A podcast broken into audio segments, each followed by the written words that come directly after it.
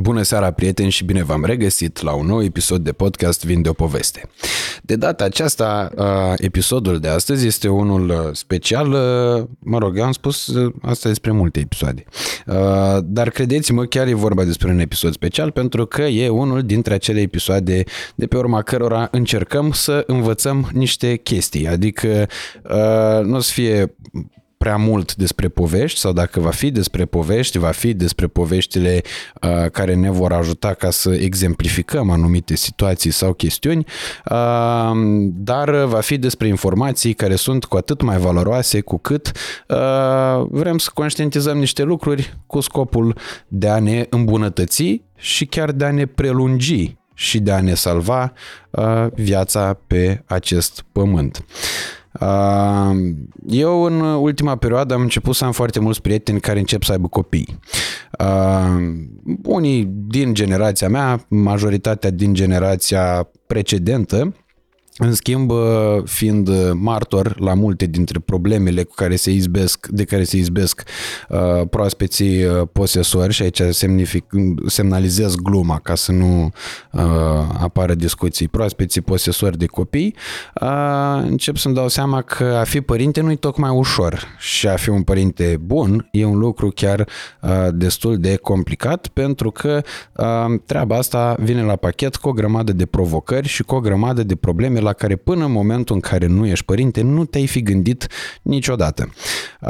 Chiar dacă nu sunteți părinți, spun eu că e important să fiți alături de noi în episodul de astăzi pentru că tratăm un subiect mă rog, poate mai multe, mai diverse și conexe totodată, dar uh, vorbim despre uh, lucruri despre care nu prea se vorbește, deși ele uh, sunt alarmante, mai ales prin prisma cifrelor.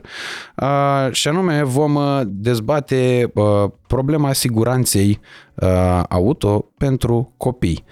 Și aici o să putem să ne referim la foarte multe chestiuni care vor fi aduse în discuție pe parcursul întâlnirii mele de astăzi cu uh, doamna doctor uh, Alice Dona, uh, doamna doctor ce are specializare de medic geriatru, dar care este reprezentantul Fundației Siguranța Autocopii și care se ocupă cu astfel de chestiuni, drept pentru care îi mulțumesc foarte mult pentru prezența aici la podcast Sărut Mâna. Bună ziua și mulțumesc pentru invitație. Eu vă mulțumesc că sunteți aici și uh, haideți să luăm cu începutul, uh, pentru că am aflat înainte de a uh, da drumul la cameră. Uh, în primul și în primul rând, uh, nu știu dacă am voie să povestesc toată povestea, cum am ajuns să ne, uh, să ne cunoaștem, dar e prin prisma unui prieten foarte bun care e proaspăt tătic. Nu știu dacă am voie să vă spun despre cine e vorba, uh, poate că mulți dintre voi ați aflat sau știți deja, dar nu vreau să fac eu gafa, deci mă... mă mă abțin să dau nume. Uh, și uh, dat fiind faptul că ne-am cunoscut prin prisma acestui prieten, uh, garantat uh, calitatea dumneavoastră umană, având în vedere calitatea dânsului umană, uh, e incontestabilă. Uh, și am aflat uh, cu puțin timp înainte de a da la cameră, după cum spuneam, uh, că dumneavoastră sunteți pasionată de uh, treaba asta cu siguranța uh, auto în cazul copiilor, uh, dar că pregătirea dumneavoastră este uh, cu totul și cu totul alta, o specializare medicală de care eu am auzit pentru prima dată, recunosc acum, deci puteți mă faceți prost în comentarii, pentru că, ghice, uh, de data aceasta veți avea toată dreptatea din lume. Uh, dacă puteți să mai spuneți o dată cum se numește specializarea în sine, pentru că e ceva, e și joc de cuvinte și exercițiu de dicție, de toate. E de la șase sași în șase BMW-uri. Geriatrie, gerontologie. Nu, nu e niciun fel de, de problemă că nu știi ce înseamnă, pentru că dacă facem un uh, exercițiu cu 100 de persoane, îți garantez că 90 nu vor ști. Este o specializare care e destul de nouă, este printre cele mai tinere, deși ea există de prin anii 50 în România și e cunoscută mai mult uh, prin prisma persoanei care a adus-o la noi în țară, e vorba de Ana Aslan, de unul din numele de referință ale medicinii românești. Toată lumea leagă fenomenul Ana Aslan de tinerețe fără bătrânețe, de gerovital. Dar ea uh, era, de fapt, un medic specializat în geriatrie, gerontologie și prin toată activitatea ei a încercat să găsească variante de a-i ajuta pe oameni Uh, să îmbătrânească frumos, să îmbătrânească fără reparații capitale. Deci uh, toată această invenție a gerovitalului, toată activitatea ei a pornit de la ideea că este mult mai ușor să previi, și aici este legătura și cu siguranța auto a copiilor, uh, prevenția este de o mie de ori mai ușoară decât tratamentul. Mm-hmm. Deci, geriatria este acea ramură a medicinii care uh, întâi își propune să prevină apariția bolilor datorate înaintării în vârstă, ca orice lucru din lumea asta și organismul uman îmbătrânește și îmbătrânește așa treptat. Nu ne dăm seama, pierdem rând pe rând funcții pe care le luam uh, uh, garantate, adică nu, nu ne imaginam că o să ne lovească vreodată și uh, totodată geriatria atunci când nu a reușit să prevină la timp are ca uh, scop uh, tratarea bolilor deja instalate. Deci cam asta e specializarea mea pe care, pe care o fac chiar cu, cu pasiune și cu, cu speranța că uh, va ajuta populația care e în proces de îmbătrânire să rămână cât mai mult pe planeta asta. Eu deja mă simt uh, ca făcând parte din uh, categoria populației care e în proces de îmbătrânire. Împlinesc 27 de ani uh, luna asta. Mulțumesc. Și mulțumesc frumos și mi se pare că încep să apară primele semne. Uh, poate că mulți dintre cei care sunt trecuți deja de 30 râd de mine în momentul de față, dar pentru mine e șocul ăla că descoper fire de păr alb în cap, de-aia m-am și vopsit, ca să nu mai văd firele alea albe în cap.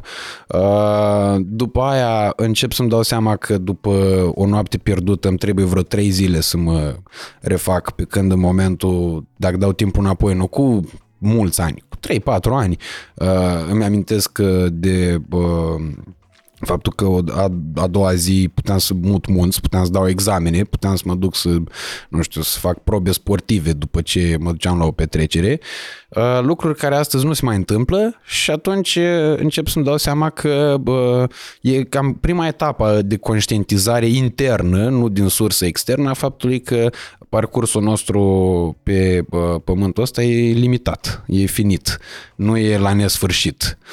Uh, și că până la viața veșnică de care trebuie să ne uh, îngrijim încă din timpul vieții noastre, cred că e foarte important să fim atenți la felul cum trăim, uh, cum trăim acum, încă de la primele momente. Și aici o să uh, fac o uh, oarecare introducere către această pasiune pe care dumneavoastră aveți, pe care nu vă ascund că eu aș fi uh, considerat-o drept ocupație principală a dumneavoastră, uh, și anume această fundație, uh, Fundația Siguranță Autocom copii și de unde a pornit uh, toată această poveste, ce v-a ghidat în traseul ăsta și uh, cum acționează o astfel de fundație în România în anul 2023. Fundația a pornit în 2019, iar uh, începuturile ei își au originea într-o parte a carierei mele care nu a ținut nici de, de geriatrie, nici de activitatea curentă, ci a fost uh, dedicată acțiunilor de voluntariat desfășurate de uh, Corpul Păcii Statelor Unite în România. Okay. În, în cadrul activităților făcute cu voluntarii americani, am uh, avut ocazia să aflu despre modul în care peste ocean uh, părinții sunt ghidați în privința protecției copiilor în autovehicule. În peste ocean s-a conștientizat de foarte mulți ani că este o adevărată o problemă extrem de serioasă și uh, fără să exagerez, poate fi numită epidemie. Mm-hmm. Deci ne gândim la epidemie, ne gândim la COVID, la gripă, la alte chestii, dar nu conștientizăm faptul că uh, mii, zeci de mii de oameni doar în Europa își pierd viața printr-o chestie care clar putea să fie evitată, iar la nivel mondial vorbim de milioane. Deci, în fiecare an, anual, Da, Wow. anual, uh, pentru că nu suntem uh, doar noi, Europa, pe hartă. Sunt țări ale lumii în care circulația este îngrozitoare, în care nu există niciun fel de normă de protecție și ne referim la țările din uh, Asia uh-huh. sau din Africa și în care viața nu are atât de mare importanță încât să se aloce timp și resurse pentru a fi protejată. Din păcate și România este una din țările care, deși este mediu dezvoltată sau are un anumit uh, standard economic mult diferit de Asia sau de Africa, este o țară în care uh, viața participantului la trafic, fie că vorbim de cel care e în mașină, cel care e pe motocicletă, care e pe bicicletă sau care e pieton, nu este atât de importantă încât să uh, existe cu adevărat uh, o preocupare la nivel statal în, uh, Ok. în, privința, în privința aceasta și de asta suntem pe locul întâi în Uniunea Europeană în ceea ce privește decese prin accident rutier și cel mai rău pe locul întâi în ceea ce privește decesele copiilor până în 14 ani prin accident rutier. Copii care chiar n-au niciun fel de vină în, uh, într-o astfel de situație, pentru că în cazul majorității accidentelor rutiere, uh, putem să învinovățim uh, sau să culpabilizăm, ca să mă exprim uh, chiar uh, procedural tehnic, Uh, pentru că în cazul accidentelor de obicei e vorba despre culpă, ba că e a unuia, ba că e altuia, ba că e o culpă comună, dar pe copii nu poți să învinovățești sub nicio formă pentru că ei până la urmă urmei sunt categoric victime și atât din, uh, din toată uh, nenorocirea asta, că nu ei conduc mașinile respective, nu ei se îngrijesc de starea tehnică a mașinilor cu pricina. Și dacă vorbim despre copiii pietoni, uh, de cele mai multe ori regăsim faptul că ori educația pietonului uh, n-a fost făcută cum trebuie, ori că, indiferent cât de educat ar fi fost pietonul, există momente în care e supus unor pericole uh, în fața cărora n-ai, n-ai cum să te aperi. N-ai, uh, nu poți să previi, n-ai cum să te aperi de, de așa ceva. Uh, vorbeați despre uh, faptul că suntem pe primul loc în Uniunea Europeană la numărul de decese uh, în, uh, cauzate de, că- de, de accidente rutiere și uh, fără să bagatelizez, mi-a, mi-am adus aminte instant de o reclamă care rula uh, când eram eu mai mic, uh, cred că având exact acest subiect, cu uh, doi părinți care merg cu mașina, copilul stă bă, pe locul din spate dintre cei doi, nu este asigurat, în momentul în care spune frână, copilul zboară pre, prin parbrezul mașinii. Uh, apropo de ceea ce uh, s-ar putea face la nivel statal despre lucruri în legătură cu subiectul ăsta, campanii de conștientizare oarecum mai mult forțate au existat. Ce înseamnă real conștientizare în uh, direcția asta, despre asta aș dori să vorbim în uh, cele ce urmează. Genul ăsta de campanii uh, schimbă lucrul la nivel emoțional, dar pe o perioadă foarte scurtă. Uh, o să dau un exemplu uh, pe care l-am auzit recent. E vorba de o campanie tot pe emoțional care s-a desfășurat în Australia. Un părinte și-a pierdut uh, fiul, adolescent, într-un accident rutier cauzat de el, de fiu.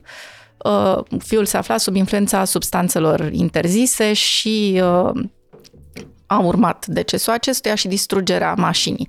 Tatăl a, a vrut să uh, prevină sau să tragă un semnal de alarmă în societatea din Australia asupra consumului de droguri și conducerii asupra sub influența drogurilor și consecințelor și a luat epava mașinii distruse de fiul lui și a început să meargă prin, uh, prin țară. A urmat o grămadă de interviuri de presă, toată lumea a plâns pe la televizor. Ghiși ce? Nu a scăzut numărul accidentelor produse de tineri aflați sub influența alcoolului, pentru că ei au văzut și au spus, mie nu mi se poate întâmpla. Deci, partea cu emoționalul, uh, ca și Fetița prin parbriz, așa se numea clipul pe care l-ai văzut tu acum mulți ani și care a fost uh, o inițiativă a Poliției Române extraordinară la momentul respectiv, până a fost interzis de CNA, pentru că era prea considerat prea brutal pentru copii. Okay. Așa, și a fost scos de pe post. Uh, atinge doar o parte a problemei. Deci nu este suficient doar să arătăm, uite ce poți păți, uitându-te la imaginile alea, uitându-te la o epavă de, de mașină, pentru că uh, mintea ta se va proteja și va spune ăla a fost un prost, ăla a fost un fraier, eu sunt uh, mult mai bun conducător auto, nu o să mi se întâmple. Mai e ceva. Mintea noastră este antrenată în uh, atâtea mii de ani de când existăm pe planetă să se teamă de pildă de înălțime. Dacă te gândești, te urci pe o scară, te uiți cu teamă jos, ți-e frică că o să cazi. Dacă mergi pe o terasă sau un balcon, sunt rare situațiile în care nu vezi o balustradă de protecție. Deci, mm-hmm. noi ne temem de accelerație pe verticală. Deci, mintea e gândită așa. În schimb, chestia asta cu mașinile și cu viteza e o chestie de care a apărut de puțin timp în istoria umanității și creierul încă nu are căi bătute ca să se teamă sau să perceapă cât de rea este accelerația pe orizontal. Deci nu okay. există acea cale bătută în creier încă.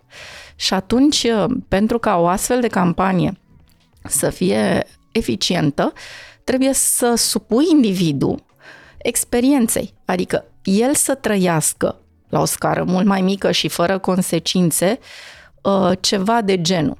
Mm-hmm. Și în momentul ăla, uh, creierul lui să perceapă pericolul, să se formeze acea cale bătută și să nu repete greșeala. Și pentru asta, de pildă, în uh, proiectul cel mai important pe care noi îl desfășurăm cu Fundația Siguranță Autocopii și vreau să zic, uh, revenind la, la discuție, la prezentarea ta, viața mea e împărțită în jumate, deci jumate din zi sunt uh, doctor la cabinetul meu și am grijă de pacienți, jumate din zi mă ocup de partea uh, legată de siguranța auto a copiilor, de tot ce înseamnă consiliere, de pregătirea uh, campaniilor și a activităților uh, pe care le desfășor în, uh, în fundație împreună cu colegii mei.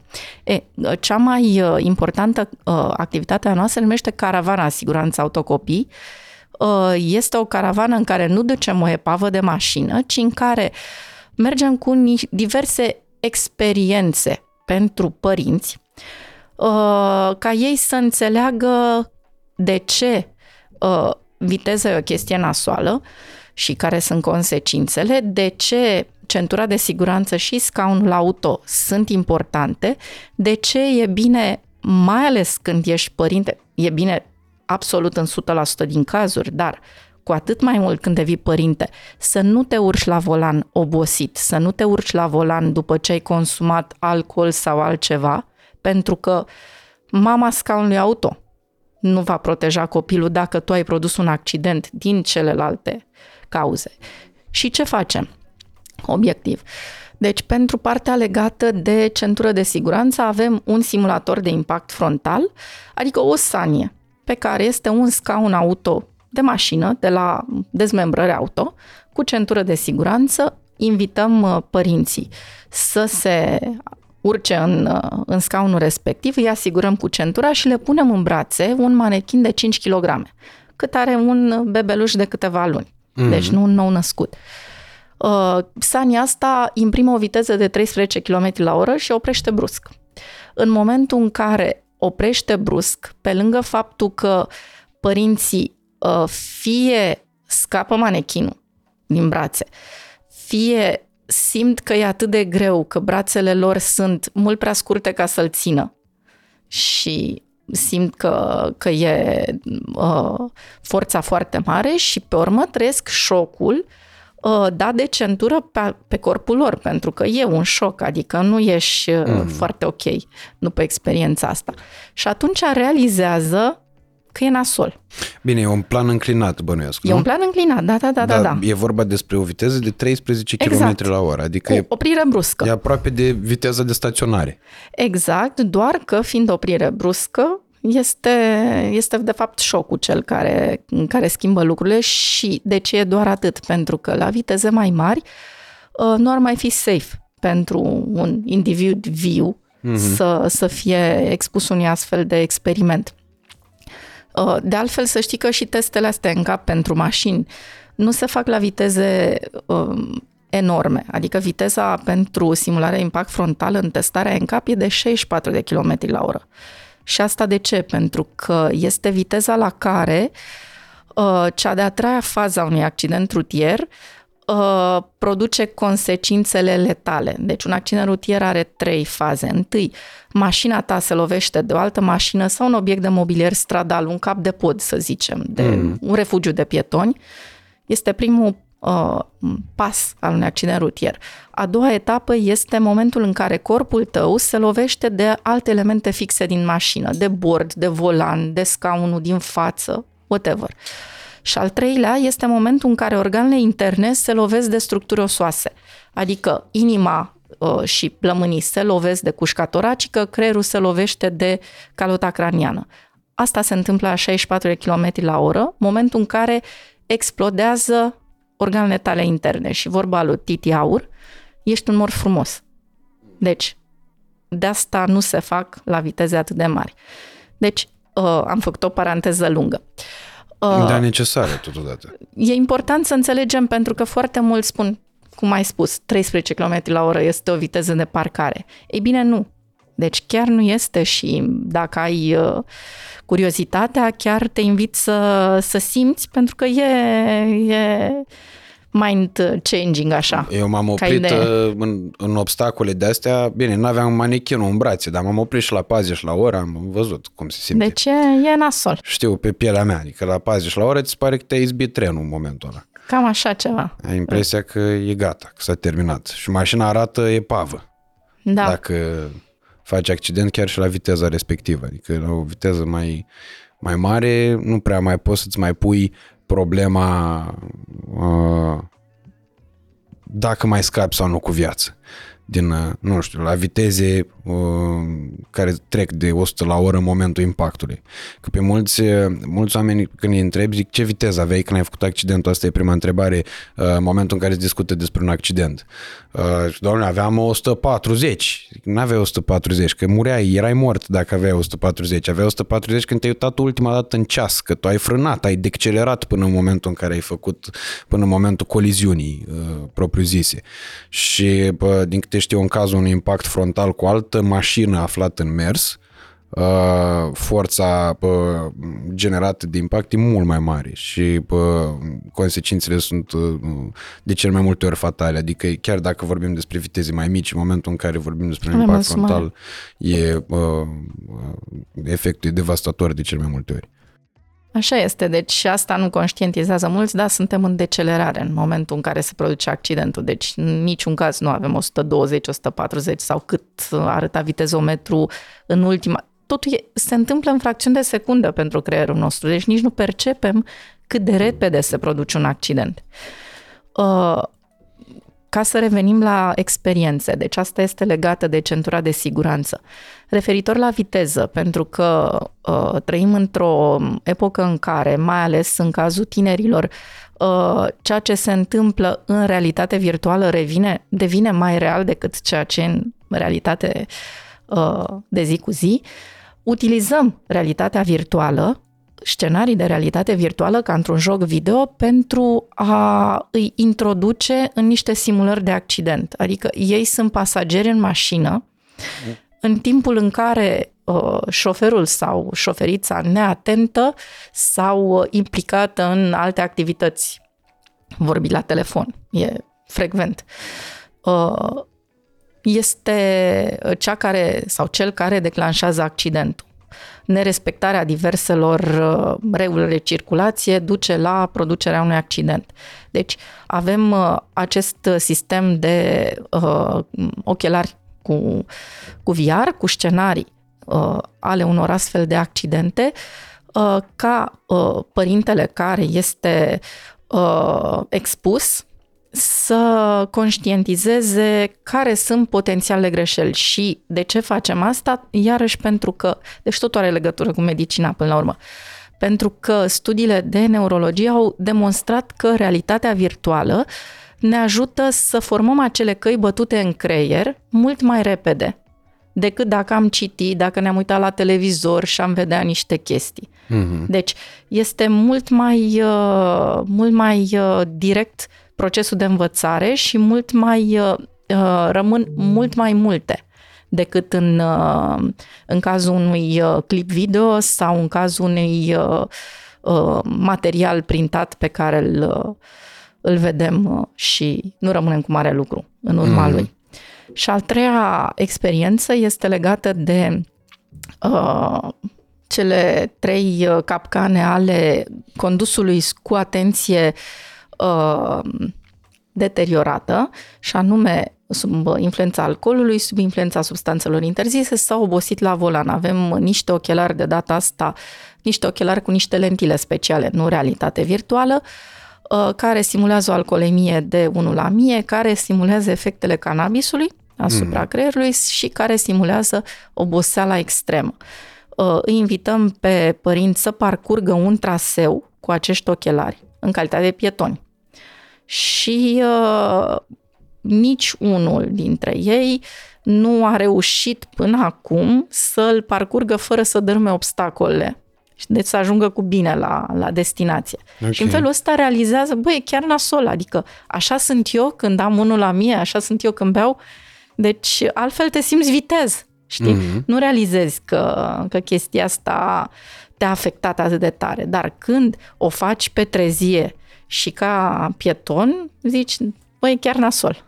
Da, da, și uh, apropo de oboseală extremă, uh, mie mi se pare că e una dintre cauzele cele mai uh, uh, frecvente și neculpabilizabile uh, decât în cazul șoferilor profesioniști, că iau tahograful respectiv, trebuie să se ducă să se odihnească dacă n-au un anumit număr de ore în care mașina a staționat, uh, poliția poate verifica și poate sancționa toată treaba asta. În schimb, în cazul unui șofer civil, uh, treaba asta nu poate fi uh, sancționată, nu are cum să fie reglementată, cel puțin pentru moment. Și uh, dacă, slavă cerului, nu știu dacă năsprirea pedepselor sau conștientizarea prin, uh, din urma campaniilor de conștientizare sau din urma experiențelor uh, reale trăite de către oamenii uh, pe care îi mai cunoaștem, uh, consumul de alcool sau de substanțe interzise la volan pare că a mai scăzut. Adică nu vreau să fac uh, aici vreo afirmație de valoare, dar pare că a mai scăzut. Deși vedem zilnic vedete care sunt prinse în trafic uh, sub influența drogurilor mai nou, uh, vedem cazuri de accidente în care uh, principala cauză a fost substanța respectivă prezentă în organismul unuia dintre șoferi sau a șoferului dacă e vorba de un accident în care nu sunt implicate mai multe mașini. Uh, dar pare că a mai scăzut cumva. În schimb, chestia asta cu oboseala nici nu poate fi contorizată nici de către șoferul respectiv. Adică mie mi s-a întâmplat de foarte multe ori să am uh, senzația că sunt odihnit, iar în momentul în care depășeam un anumit număr de kilometri parcurs, să-mi dau seama că nu mai pot să mai focusez bine imaginea, că dacă mă uit în față, încep să văd în ceață și nu mai, nu mai pot să mai dau seama ce se întâmplă în stânga și în dreapta. Și aici cred că e o reală problemă care e foarte uh, uh, dificil de combătut și uh, aș vrea să vă întreb despre metodele pe care uh, le aplică aceste campanii de conștientizare uh, în direcția șoferilor cu privire la treaba asta de a nu conduce decât în momentul în care ești 100% apt să o faci. Exact asta facem cu ochelarii ăștia, pentru că așa conștientizează, așa văd, nefiind obosiți în momentul respectiv, cum văd ei atunci când sunt obosiți? Cum vezi că banda aia separatoare a drumului e de fapt, când ești obosit, e șerpuită, nu mai are drumul, îți joacă, mm. dansează în fața ochilor. Deci lucrurile astea ă, le percepe atunci și zici, wow, de ce nașpa? Pentru că altfel ă, am prieteni care Uh, din uh, graba de a ajunge acasă după concediu. Se întâmplă frecvent treaba asta sau de a ajunge la destinație uh, în concediu, conduc kilometri fără pauză că ei trebuie să prindă răsăritul. și îmi povesteau cum dansa șoseaua. Și i-am tra- de ce n-ai tras pe dreapta? Păi da, nu mai ajungeam uh, să prind uh, șezlong. Deci de e poate foarte... nu mai ajungeai să prinzi niciodată Exact. șezlong. Exact, deci este, uh, nu știu, avem așa un, uh, un element din ăsta de, de protecție internă. Mie nu mi se poate întâmpla. Cred că de acolo pornesc toate. Mm. Deci eu sunt protejat de Doamne, Doamne, mie nu mi se poate întâmpla, dar noi trebuie să ne gândim tot timpul că Doamne, Doamne are atât de multe tascuri și atât de mulți oameni de ăștia cărora nu li se poate întâmpla simultan, încât s-ar putea să nu ajungă la timp și la noi, să fie la altă intervenție.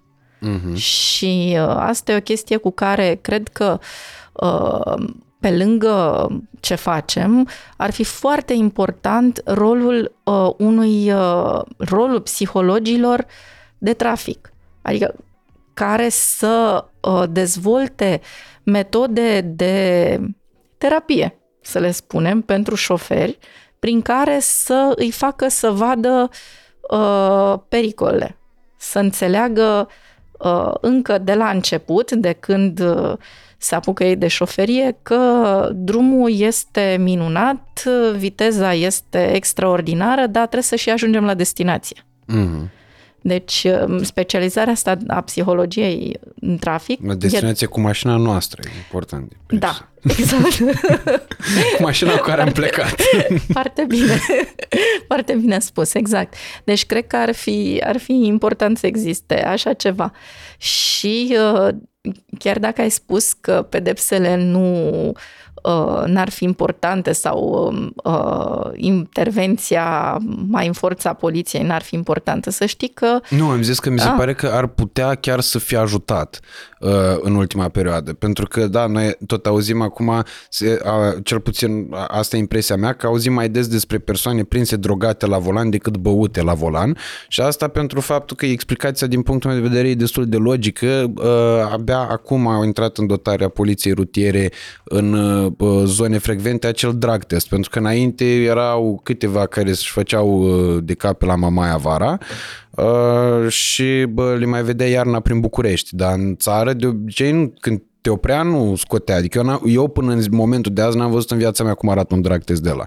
Uh, și dacă am fost pus să suflu, cred că în 9 ani de când conduc am suflat de două ori cred că da, maxim de două ori să fi suflat în, în etilotest. Uh, și da, mă gândesc că ps, deși știrile despre șoferi prinși băuți sau drogați la volan sunt tot mai frecvente, totuși am impresia că năsprirea pedepselor în direcția asta uh, a mai diminuat din numărul lor în realitate. Da, deci așa, așa zic și eu și uh, am un alt exemplu din, uh, dintr-o țară cu mai multă apă caldă, din Olanda, din uh, Suedia, scuză-mă, țara în care sunt cele mai puține accidente rutiere, deci a avut doar 21 de morți anul trecut și la ei uh, sunt considerați morți prin accident rutier și cei care se sinucid de pildă prin aruncare de pe pod. Ok. Deci orice se întâmplă pe drumul public este considerat accident rutier.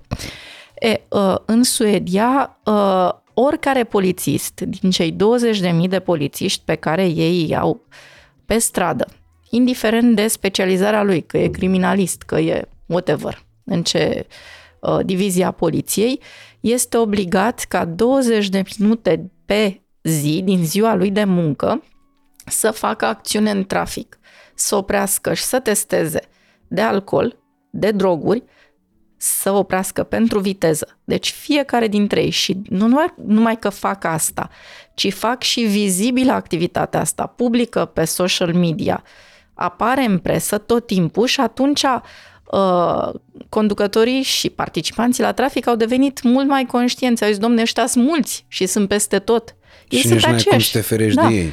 Deci au reușit să rentabilizeze, ca să zic așa, activitatea poliției, implicând toți polițiștii și dându-le aceste 20 de minute în care ei pot să facă uh, poliție rutieră. Mm. Și se întâmplă și e, șefa poliției din Göteborg care a prezentat chestia asta chiar era o tipă foarte mișto și îmi povestea că atunci când a fost pusă ca șefa poliției s-a lovit uh, de problema lipsei de resurse, erau foarte puțini la rutieră. Și a venit cu această idee care le-a rezolvat problema. Și care a dus la scăderea dramatică a numărului de accidente rutiere prin uh, creșterea gradului de respectare a regulilor. Mm-hmm. Deci oamenii au zis, domne, sunt mulți, sunt peste tot, trebuie să facem uh, în așa fel încât să nu ne prindă. Practic, Să nu greșim. Nu, nu mai ai cum să nu respecti legea. Exact, da. Deci, uite că rolul uh, uh, paznicului este foarte important și vizibilitatea lui. Mm, categoric. Bine, aici au existat și acțiunile poliției rutiere în decursul timpului care au decredibilizat importanța instituției și, în general, a mișcărilor uh, de prevenție. Uh, de multe ori abuzurile și așa mai departe, faptul că uh, uh, mulți polițiști au folosit în decursul timpului uh,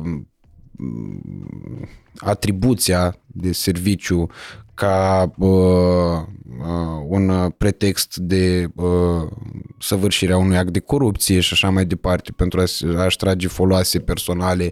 Uh, chestiile astea categoric au contribuit la decredibilizarea respectivă. Însă, dincolo de, de toate, uh, eu uh, sunt și genul de om care încearcă să vadă partea plină a paharului pentru că ea există și consider că e foarte periculos să ne bă, ducem în cealaltă extremă în care, domnule, numai la noi nu se poate, la noi e rău, la noi nu o să se schimbe niciodată, nu o să fie niciodată bine. Pentru că dacă stăm să ne uităm real, dacă dăm puțin zoom out și privim the big picture, lucrurile s-au mai schimbat și s-au schimbat inclusiv la nivelul ăsta.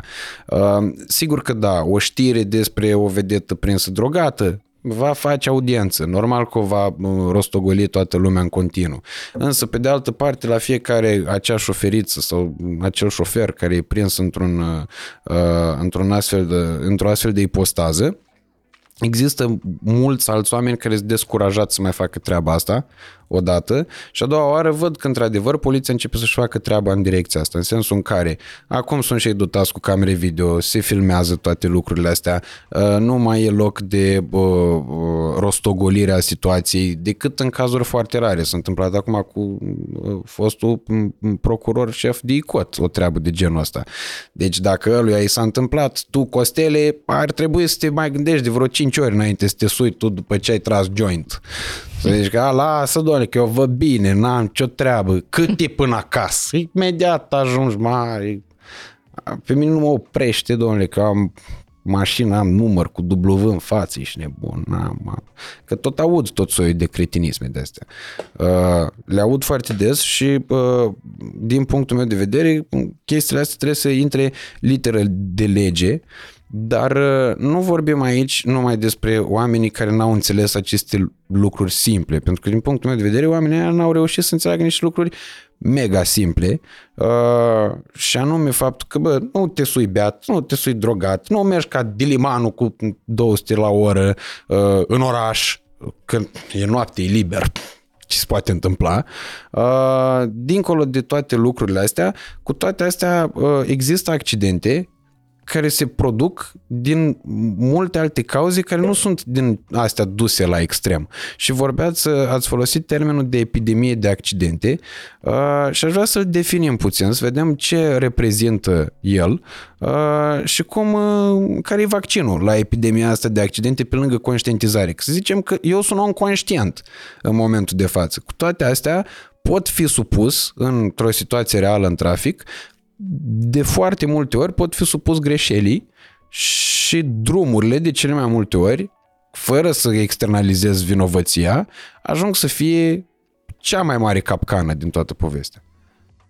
Vorbim de epidemie pentru că trebuie să ne gândim că peste 1500 de oameni mor anual în România. Și vorbim de epidemie pentru că e ceva care e produs de mai multe virusuri deodată, cum ai zis tu. Drumul, deci, una, uh, în uh, procesul ăsta al deplasării avem trei factori. Uh, drumul, mașina și omul.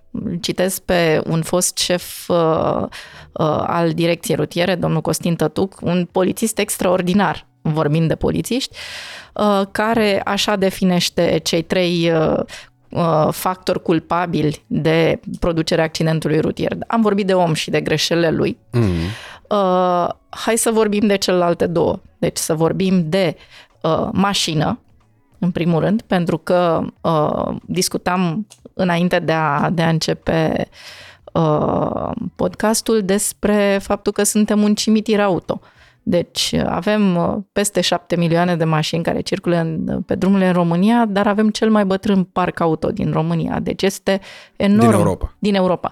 Uh, este enorm numărul autovehiculelor mult mai bătrâne de 8 ani. Deci avem tot felul de căzături într-o stare tehnică precară, care sunt o capcană nu doar pentru cei care le conduc, ci și pentru ceilalți participanți la trafic. Deci mașinile în, în stare proastă de funcționare sunt și ele responsabile de producerea accidentelor rutiere. Iar cel de-al treilea factor este drumul. Și drumul pentru că el nu a fost gândit, nu a fost proiectat astfel încât uh, omul care e supus greșelii, că de suntem, uh, nu suntem mașini, să scape cu viață în, uh, în anumite situații în care ar scăpa. Și am dat tot mai devreme exemplu uh, nefaimosului drum E85, uh, care are mai mulți morți decât kilometri și care, uh, dacă ar fi uh, îmbunătățit într-un mod simplu, ar uh, reuși să nu mai aibă renumele ăsta păcătos.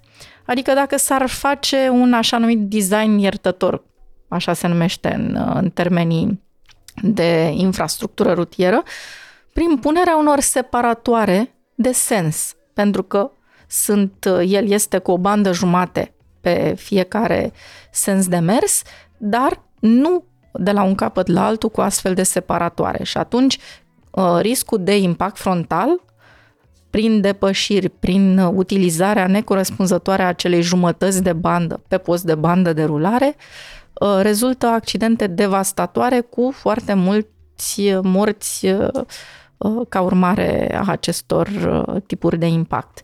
Deci, iată că drumul, dacă ar fi gândit altfel, ar contribui la salvarea vieții și ai menționat tu mai devreme uh, pietonii.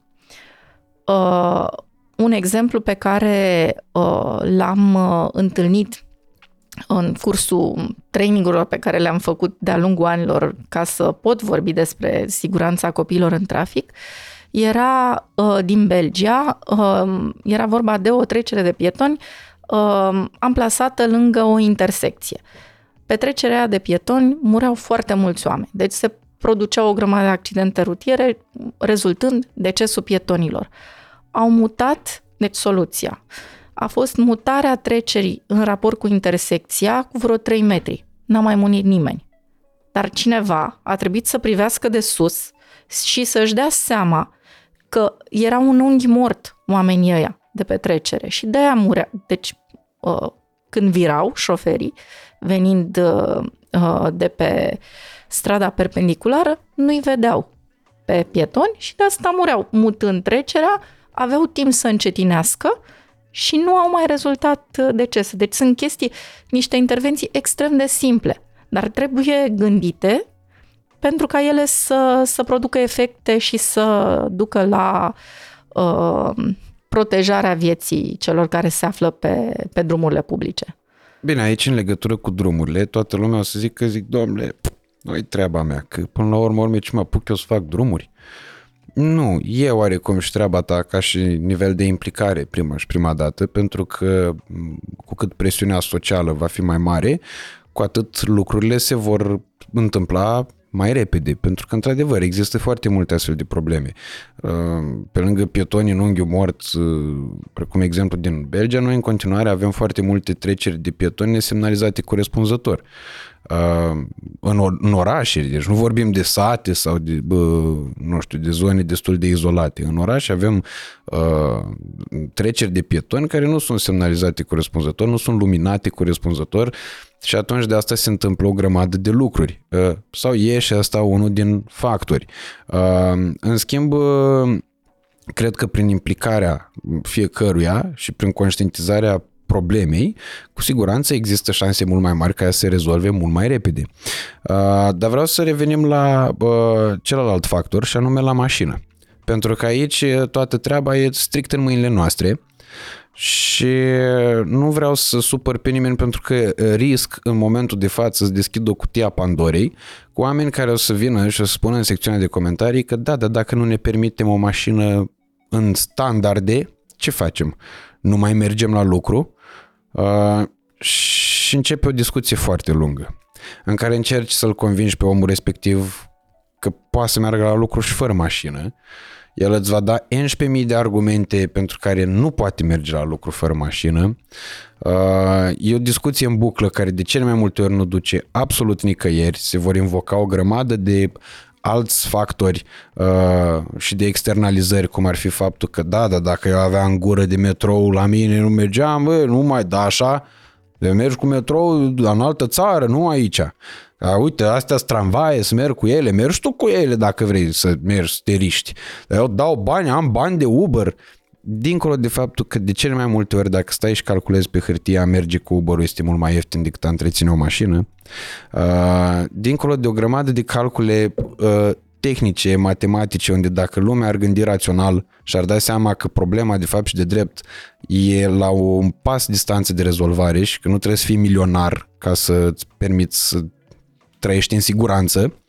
Uh, întrebarea mea și uh, ceea ce aș urmări uh, prin răspunsul pe care îl aștept de la dumneavoastră uh, e să definim ce înseamnă o mașină sigură și ce condiții, pentru că astea sunt reglementări legale și la nivel european și la nivel național, Uh, care sunt condițiile uh, ca o mașină să poată să circule pe drumurile publice fără să pună siguranța șoferului, a pasagerilor sau a celorlalți participanți la trafic în pericol. Păi, este o mașină care trebuie să fi trecut uh, cu pe bune și cu brio de acea inspecție tehnică periodică. Adică să-i funcționeze luminile, să fie direcția cum trebuie, să nu aibă alte probleme legate de sistemele frânare sau uh, alte lucruri care țin de, de siguranță uh, să nu aibă probleme care să ducă inclusiv la uh, poluare. Sunt toate mașinile alea care scot un frum îngrozitor negru când, când suntem în trafic, să aibă cauciucurile corespunzătoare și sezonului și vârstei, că nu o să păstrăm niște cauciucuri 100 de ani, mm. că ele se tocesc. Uh, sunt foarte multe lucruri care țin de uh, sfera uh, mecanicilor auto și o persoană care are mașină se presupune că o poate și întreține nu și-o ia și merge cu ea pe post de, nu știu, umbrelă, dar uh, de fapt umbrela e găurită și are și mânerul rupt. Deci uh, trebuie să ne asigurăm că uh, mașina este un mijloc viabil și un mijloc care ne protejează. Și când o achiziționăm, să luăm ceea ce ne permite bugetul nostru maximal, deci nu trebuie să fie brandul cel care ne influențează și să luăm un cazan cu brand pe el. Mai bine luăm o mașină cu un brand autohton sau un brand mai puțin pretențios, dar care este în parametrii de funcționare uh, garantați de uh, acea inspecție periodică și de uh, evaluarea mecanicului. Deci uh, e, nu, sunt, nu e o chestie de inginerie maximă trebuie să ne uh, limităm, să nu fim, uh, uh, cum să spun, uh, lacom să spunem, domne, vreau neapărat mașina aia că vecinul Gigel uh, are tot de aia și eu dacă apar uh, cu una uh, de producție autohtonă, da. Că o dace, să zicem. Așa, da. da. nu știu dacă mai e de producție autohtonă, dar mă rog. Nu mai da. e. Da, Emblemă. E brandul e brandul autohton. național. Așa. Uh, deci, mai bine dacă Dacia e funcțională, dacă Dacia e tânără ca mașină, mai bine mergi cu aia și nu te bucura la mașina germană care a făcut războiul. Mm-hmm. Sau și care, nu asta din Ucraina. și ca, sau care este făcută din două mașini. Există și speciile astea care rulează pe drumuri, Da. din uh, epave de mașini făcute o mașină. Am avut chiar uh, o chestie uh, drăguță, am o colegă la fundație care are o astfel de mașină de proveniență germană și am fost împreună cu Trebuie ea. să spunem mărci aici, adică nu se supără nimeni. Că nu, nu, aia de la BMW când le-au construit acum 40 de ani nu s-au gândit că o să Nu umble era niște BMW. bombardiere în România. Nu era BMW, e- bă, era un Audi. Uh, Audi se supără. Da, Da, o ok, să îmi blurăm. pare rău. Da. uh, a fost Audi, acum mulți ani mașina respectivă, acum nu știu, era Audi. Uh, deci am fost cu colega mea la registru auto român pentru niște scaune auto pentru copii care există pe piață și care sunt periculoase, adică în momentul unui impact minor, scaunul respectiv s-a rupt din baza uh, pe care era fixat în mașină și a proiectat copilul. Revenind la, la mașini și la registru auto român. Deci am fost acolo ca să văd cum am putea să, uh, să ne dăm seama dacă un scaun uh, este sau nu periculos pentru copil. Și domnul de acolo a fost extraordinar de drăguț și mi-a explicat că ăla era un plastic penal, așa s-a explicat, s-a Mhm. exprimat, e referitor la scaunul respectiv și să mă uit eu că, uite, inclusiv centrurile de siguranță de la mașini au uh, nu știu unde data fabricației pe etichetă și haideți să vă arăt pe mașina colegei. Deschidem portiera colegei și își punem mâinile în cap și spune, nu ne mai uităm la nimic, doamnă. Da, vă rog eu să vindeți mașina sau să faceți ea, a spus colegei. Uh, Centura asta de siguranță e înnădită. Ok. Deci, uh, o astfel de mașină pe care colega mea nu dăduse puțin bani, o luase nu de la o bătrânică, ci de la o doamnă avocat foarte drăguță, care zice că e mașină de fete. Mm. Uh, Era o mașină provenită din, uh, dintr-o epavă și soluția găsită de cei care au vândut-o probabil și acelei doamne domnișoare avocat pusese să înnădească un element de siguranță al mașinii, centura. Deci îți dai seama, în cazul unui impact, centura aia s-ar fi rupt și, și colega mea ar fi fost clar în afara, în afara autovehiculului. Deci ăsta este un exemplu de ce circulă cu emblemă pe drumurile în România. De afară arăta minunat mașina. Era Mhm. frumoasă, spălată, scaune din piele. Da. Da, și sunt foarte multe astfel de cazuri. Uh, din păcate, și sunt niște chestiuni care v-am spus, provoacă de cele mai multe ori discuții sterile. Noi am mai filmat un podcast uh, acum șase luni, chiar înainte de Crăciun, pentru Car Vertical, care e o aplicație cu care cu asta se ocupă. Uh, în momentul în care, uh, probabil știți despre ce e vorba, în momentul în care uh, inserezi în aplicație seria șasiului, îți spune exact tot istoricul mașinii. Dacă apare înregistrat pe undeva, că există și cazuri în care nici car vertical nu mai face față, adică dacă tu n-ai făcut-o într-un service autorizat după ce ai găsit o armonică și ai combinat trei bucăți și ți-ai ieșit o mașină și ai făcut-o la mm, neculai în spatele blocului, acolo nu mai, nu-ți mai poate apărea acolo pe car vertical. Și de fiecare dată când am avut discuțiile astea, am mai avut un podcast cu omul cu și despre mașini, un uh, om super tare pe baza asta, de, pe partea asta de uh, autoturisme și de fiecare dată când atingeam acest subiect s-a strânit, s-a strânit un adevărat iureș în care uh, lumea are principalul uh, factor defensiv uh, următorul, că domnule, și dacă nu ne permitem? Și de fiecare dată există discuția asta. Uh, Te faci oarecum să te simți tu vinovat că ți-ai permis o mașină sigură. Și uh, nu există argument care să-l convingă pe omul respectiv de cele mai multe ori, că nu vreau să generalizez, că nu poți să-ți pui niciodată în contrapartidă mașina, adică siguranța ta, cu banii. Sub nicio formă, e că nu, nu există. Nu, nu poți, dacă tu îți pui problema aia, dacă tu poți să găsești ceva mai important decât viața, înseamnă că nu n-ai înțeles cum se trăiește.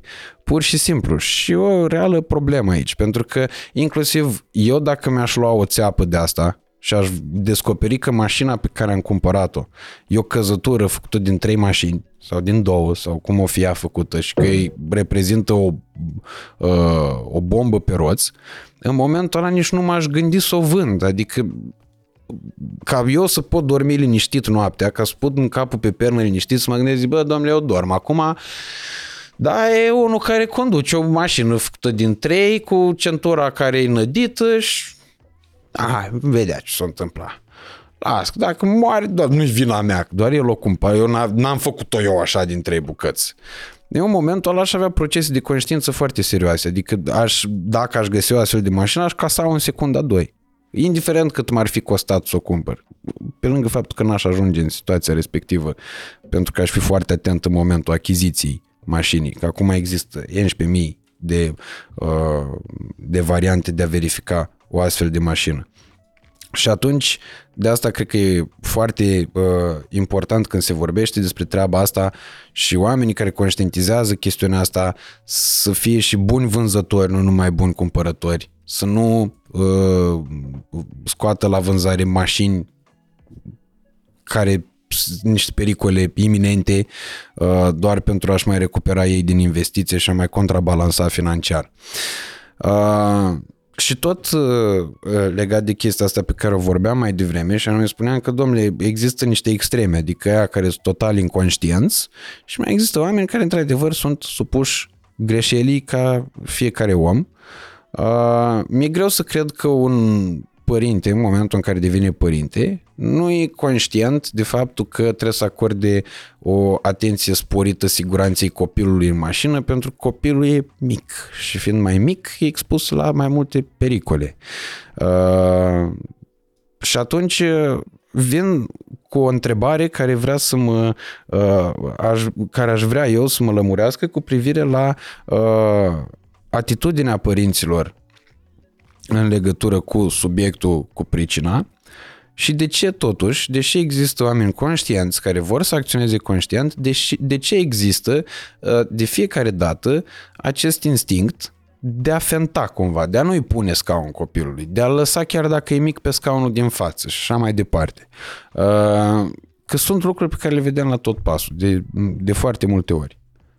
Tot din chestia aia, cu mie nu mi se poate întâmpla. Și uh, unul din argumente, ca și în cazul mașinilor, pe care îl vreau să-l contest cu toată puterea mea, este, domne, dar ce eu am bani de scaun auto, sunt scumpe, dar ai mașină, deci tu alimentezi mașina aia, tu plătești tercea la mașina aia, tu îi faci inspecție tehnică și nu știu ce schimbe la ea. Deci ai bani de toate astea.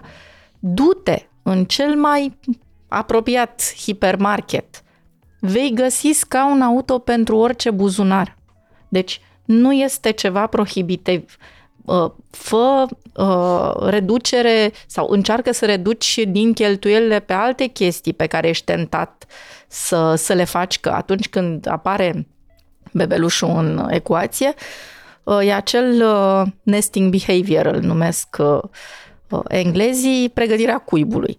Adică începe mămica să caute pătuți, să caute uh, căruți, decorațiuni de cameră, alte chestii, dar la partea cu scaunul nu mai e căutare atât de intensă. Mm-hmm. Adică mult mai multă atenție se acordă cuibului și eventual căruțului, care e cumva uh, o expresie, adică întipărită acolo în minte de pe vremea filmelor cu Chaplin, uh, era tanti care plimba landou cu bebelușul. Deci asociez bebeluș landou, îmi trebuie, clar. Mm-hmm. Dar nu apare și tanti cu bebeluș în scoică și nu avem uh, asociat.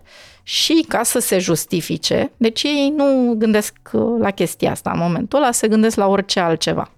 Ca să justifice atunci când uh, ulterior nașterii bebelușului uh, îi întâlnești, mm. să zicem, în situații fericite, nu s-a întâmplat nimic, doar constați că poartă copiii în brațe, că poartă copiii uh, pe scaunul din față sau uh, îi lasă singur pe banchetă, spun, domne, dar ce eu îmi permit? Și o chestie foarte neplăcută este uh, relația invers proporțională între valoarea mașinii și prezența scaunului auto pentru copil în mașină. Adică, invers proporțională, cu cât mașina e mai scumpă, Ok. cu atât vei constata că în acele mașini scumpe nu o să fie scaune auto. Wow. Deci, e wow, da. wow. Și o să vezi în Loganuri sau în mașini amărâte scaune scumpe. Și nu pentru că zic oamenii ăia, domne, că e mașina nesigură. Nu, ci pentru că uh, omul ăla se gând, care are mașină scumpă, mă gândesc eu, are în, uh, în cap că are uh, protecția supremă, că a luat uh, tabla respectivă și aia o să-i scape de orice belea. Deci, uh, este o chestie pe care aș putea să o și uh, demonstrez statistic din situațiile întâlnite de uh, colegii mei de la fundație în ăștia patru ani de când uh, ne plimbăm noi prin țară cu, cu proiectul. Deci, Ok. okay. banul nu este cel care s- îi uh, împiedică pe părinți să ia scaune auto. În niciun caz. Ci pur și simplu, uh, să-i zicem necunoașterea, să-i zicem, uh, uh, cum să spun, inconștiența sau încrederea absolută în capacitățile lor de șoferi și în uh, performanțele mașinii pe care o conduc. Deci toate trei sunt greșite. Toate, oricare din variante am alege și care justifică lipsa scaunului în mașină, toate trei sunt greșite. Bine, acum o să vin cu o întrebare care poate să pară cretină. Dar eu totuși cred că e necesară. Pentru că poate m- multă lume nu înțelege de ce e necesar un, o scoică de aia și de ce nu e bine să pui copilul care e atâta direct pe un scaun atâta. Pentru că nu sunt gândite scaunele atâta pentru un corp atât de mic. Copilul ăla o să se ducă, o să alunece din centurile scaunului, adică e fix degeaba, și o să devină proiectil. Orice obiect din mașină, și considerăm corpul uman și corpul copilului un obiect, uh, își multiplică exponențial masa cu viteza și ajunge proiectil în momentul unei frânări bruște. Nici nu trebuie să ne gândim la accident, la impact între două mașini. Frânezi brusc de la viteza X la viteza 0. Mm-hmm. Și în momentul ăla, obiectul neasigurat, în cazul nostru copilul, se duce prin uh, parbrizul mașinii. Deci așa, așa se moare. Deci în, în România copiii mor uh, fie ieșim prin parbriz, fie și mai tragic în brațe la mami. Pentru că, uh, iarăși, o să dau un exemplu practic. Ne imaginăm o mașină care rulează cu o viteză de 40 de km la oră. Uh, Pe bancheta din spate avem o mămică slabă, 45 de kg, care are în brațe un bebeluș. Mașina frânează brusc. Bebelușul ajunge să fie strivit între corpul mamei și scaunul din față cu greutate echivalentă cu aproape o tonă și jumătate.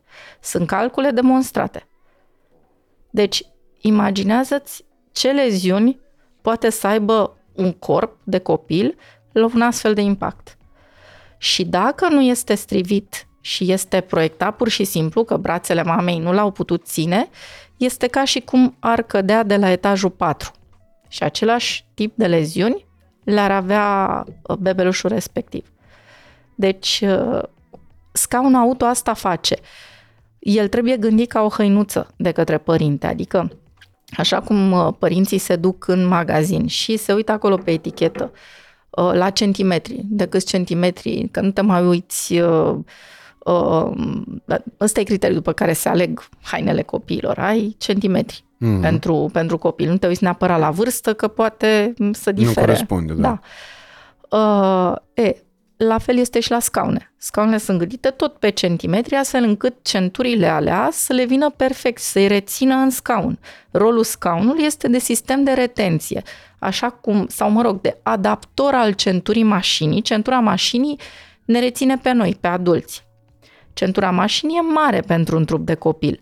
Scaunul este un fel de adaptor al acestei centuri auto la dimensiunile alea mici de Mm. copil. Și de asta, de asta este foarte important ca el să fie luat precum badiu, cum te uiți și ești atent la body, așa te uiți și la scaun auto. Nu iei uh, nu o să iei haine de 10 ani unui nou născut. În ideea că o să-i vină și peste 10 ani. Deci, același principiu ar trebui aplicat. După ce, iar momentul în care uh, terminăm cu scoica este momentul în care uh, dimensiunile copilului nu mai corespund dimensiunilor maxime de omologare ale respectiv. Nu mai putem să extindem centurile suficient, nu mai putem să înălțăm tetiera suficient astfel încât să rămână în capsula aia protejat. Mm. Și trecem la etapa următoare, dar ca nou născut în, în scoica potrivită dimensiunilor lui atât de mici. Și etapa următoare care e? Sunt trei etape. Deci etapa următoare poate să fie, și asta e preferată de părinții din România și cumva for the wrong reason, sunt scaunele rotative 360, adică sunt, e o bază pivotantă care se prinde în, pe bancheta din spate, ai niște clame pe care scrie izofix între spătar și șezut. Și din uh, baza scaunului ies două gheruțe care se prind de acea, acele clame din spate. Uh, este un fel de placă cu pivot pe care uh, se rotește tot un fel de scoică, e tot ca o scoică. Scaunul din uh, grupa următoare, scaun care uh, de regulă se folosește până la 4 ani. Părinții îl iau pentru că într-adevăr e mai ușor, le ușurează uh, utilizarea, așezarea copilului. Numai că fac uh, următoarea greșeală. Îl întorc mult prea repede cu fața la... Deci, acest design al scaunului permite să întorci copilul mult prea repede cu fața la sensul de mers. O chestie care e nesigură. Ok. Deci copiii, ăsta e un alt uh, lucru important, copiii trebuie să călătorească în prima etapă a vieții lor cu spatele la sensul de mers. Deci nu ca noi, nu ca adulții. De ce? Pentru că uh, capul copilului reprezintă cam 25% din total masă corporală. La noi este 8%, 10%. Trebuie să ne gândim la capul copilului ca la o bilă de bowling, care e prinsă de o chestie, de o țeavă subțire care e gâtul. Dacă este cu fața la sensul de mers și punem o frână bruscă, bila aia de bowling trage de gât, de coloana cervicală și poate să rezulte fractura și secțiunea măduvei spinării. Deci e foarte, foarte periculos. Uh, studiile astea vin uh, și au originea în uh, astronautică, deci proiecția acestor scaune orientate cu spatele sensul de mers nu vine din industria automobilistică, ci vine din modul în care erau trimiși în spațiu inițial cosmonauții cu spatele la sensul de mers, pentru protecția coloanei. Ok. Deci este o chestie demonstrată fizic că așa e cel mai bine protejată uh, coloana unui copil, bine, și coloana adultului în final, dar coloana unui copil care nu e complet osificată, care nu are o musculatură uh, destul de fermă ca să o susțină și să uh, contrabalanceze mișcarea capului greu. Deci, Uh, de asta spuneam că e o capcană. Copiii în mod normal ar trebui să circule cu spatele la sensul de mers până la vârsta de minim 4 ani. Ok. Dacă tu ai un scaun rotativ, din vari motive, uh, cel mai frecvent părinții zic vrea copilul așa, vrea cu față. Și asta e, o să ajungem mai, de, mai încolo la chestia asta cu vrea copilul sau nu vrea copilul. Uh, îl întorc cu fața la sensul de mers. Și uh, momentul respectiv îl supun unui risc extraordinar. Am avut săptămâna trecută un centru, un copilaș de un an și șapte luni, paralizat de la gât în jos. Pentru că, așa, părinții l-au protejat, i-au luat scaun, dar nu l-au pus cum trebuie. Deci și utilizarea incorrectă este o capcană. Și revenind la chestia cu copilul vrea sau tu vrea. Copilul vrea ciocolată dacă tu i-ai dat. Dacă el n-a primit niciodată ciocolată, n-are de ce să vrea ce nu a primit. El o să vrea ciocolată doar după ce a descoperit gustul. Normal că dacă tu l-ai întors cu fața și a descoperit că e mai mișto să se uite prin parbriz decât prin lunetă și că ceilalți așa merg, o să vrea și el. Și e greu să-l mai dezveți și să-l întorci cu spatele. Dar pentru siguranța lui, până la patru ani copilul trebuie să meargă cu spatele la sensul de mers. Deci asta este uh, un model de scaun la care se trece după scoică, cel care se rotește 360, o altă variantă care vine din țările nordice și pe care uh, o recomand din inimă pentru că chiar uh, cred în, în faptul că oamenii ăia nu mai au uh, decese în rândul copiilor pentru că fac ce trebuie. Este aceea scaunilor care se montează exclusiv cu spatele la sensul de mers și care permit transportul în acest mod chiar și dincolo de vârsta de 4 ani. Până la 5-6 ani, chiar 7 ani, uh, în măsura în care îți permite, evident, și uh, uh, dimensiunea mașinii să faci chestia asta. Că dacă ai o mașinuță mică, s-ar putea să nu-ți în cap un uh, astfel de scaun, astfel încât copilul să stea în poziție de confort cu spatele la sensul de mers. Deci asta e o altă variantă pe care noi o recomandăm părinților ca următoare etapă după scoică. Ok, și etapa a treia? Etapa a treia sunt așa numitele înălțătoare cu spătar. Adică momentul în care, da, au crescut, putem să întoarcem cu fața și uh, folosim uh, scaunul ăsta care arată ca un scaun de mașină, dar se pun peste scaunul de mașină. Uh, și care se folosesc uh, până, conform legii, până la 135 cm. Nu știu dacă te gândisei la întrebarea asta, dar legislația din România impune transportul copiilor în dispozitive de siguranță până la 135 cm. Ok, da, pentru că exact despre asta v-am, v-am să vă întreb după aia dacă eu nu știam că e stipulat în legislație și v-am să întreb dacă n-ar fi o soluție pentru respectarea acestor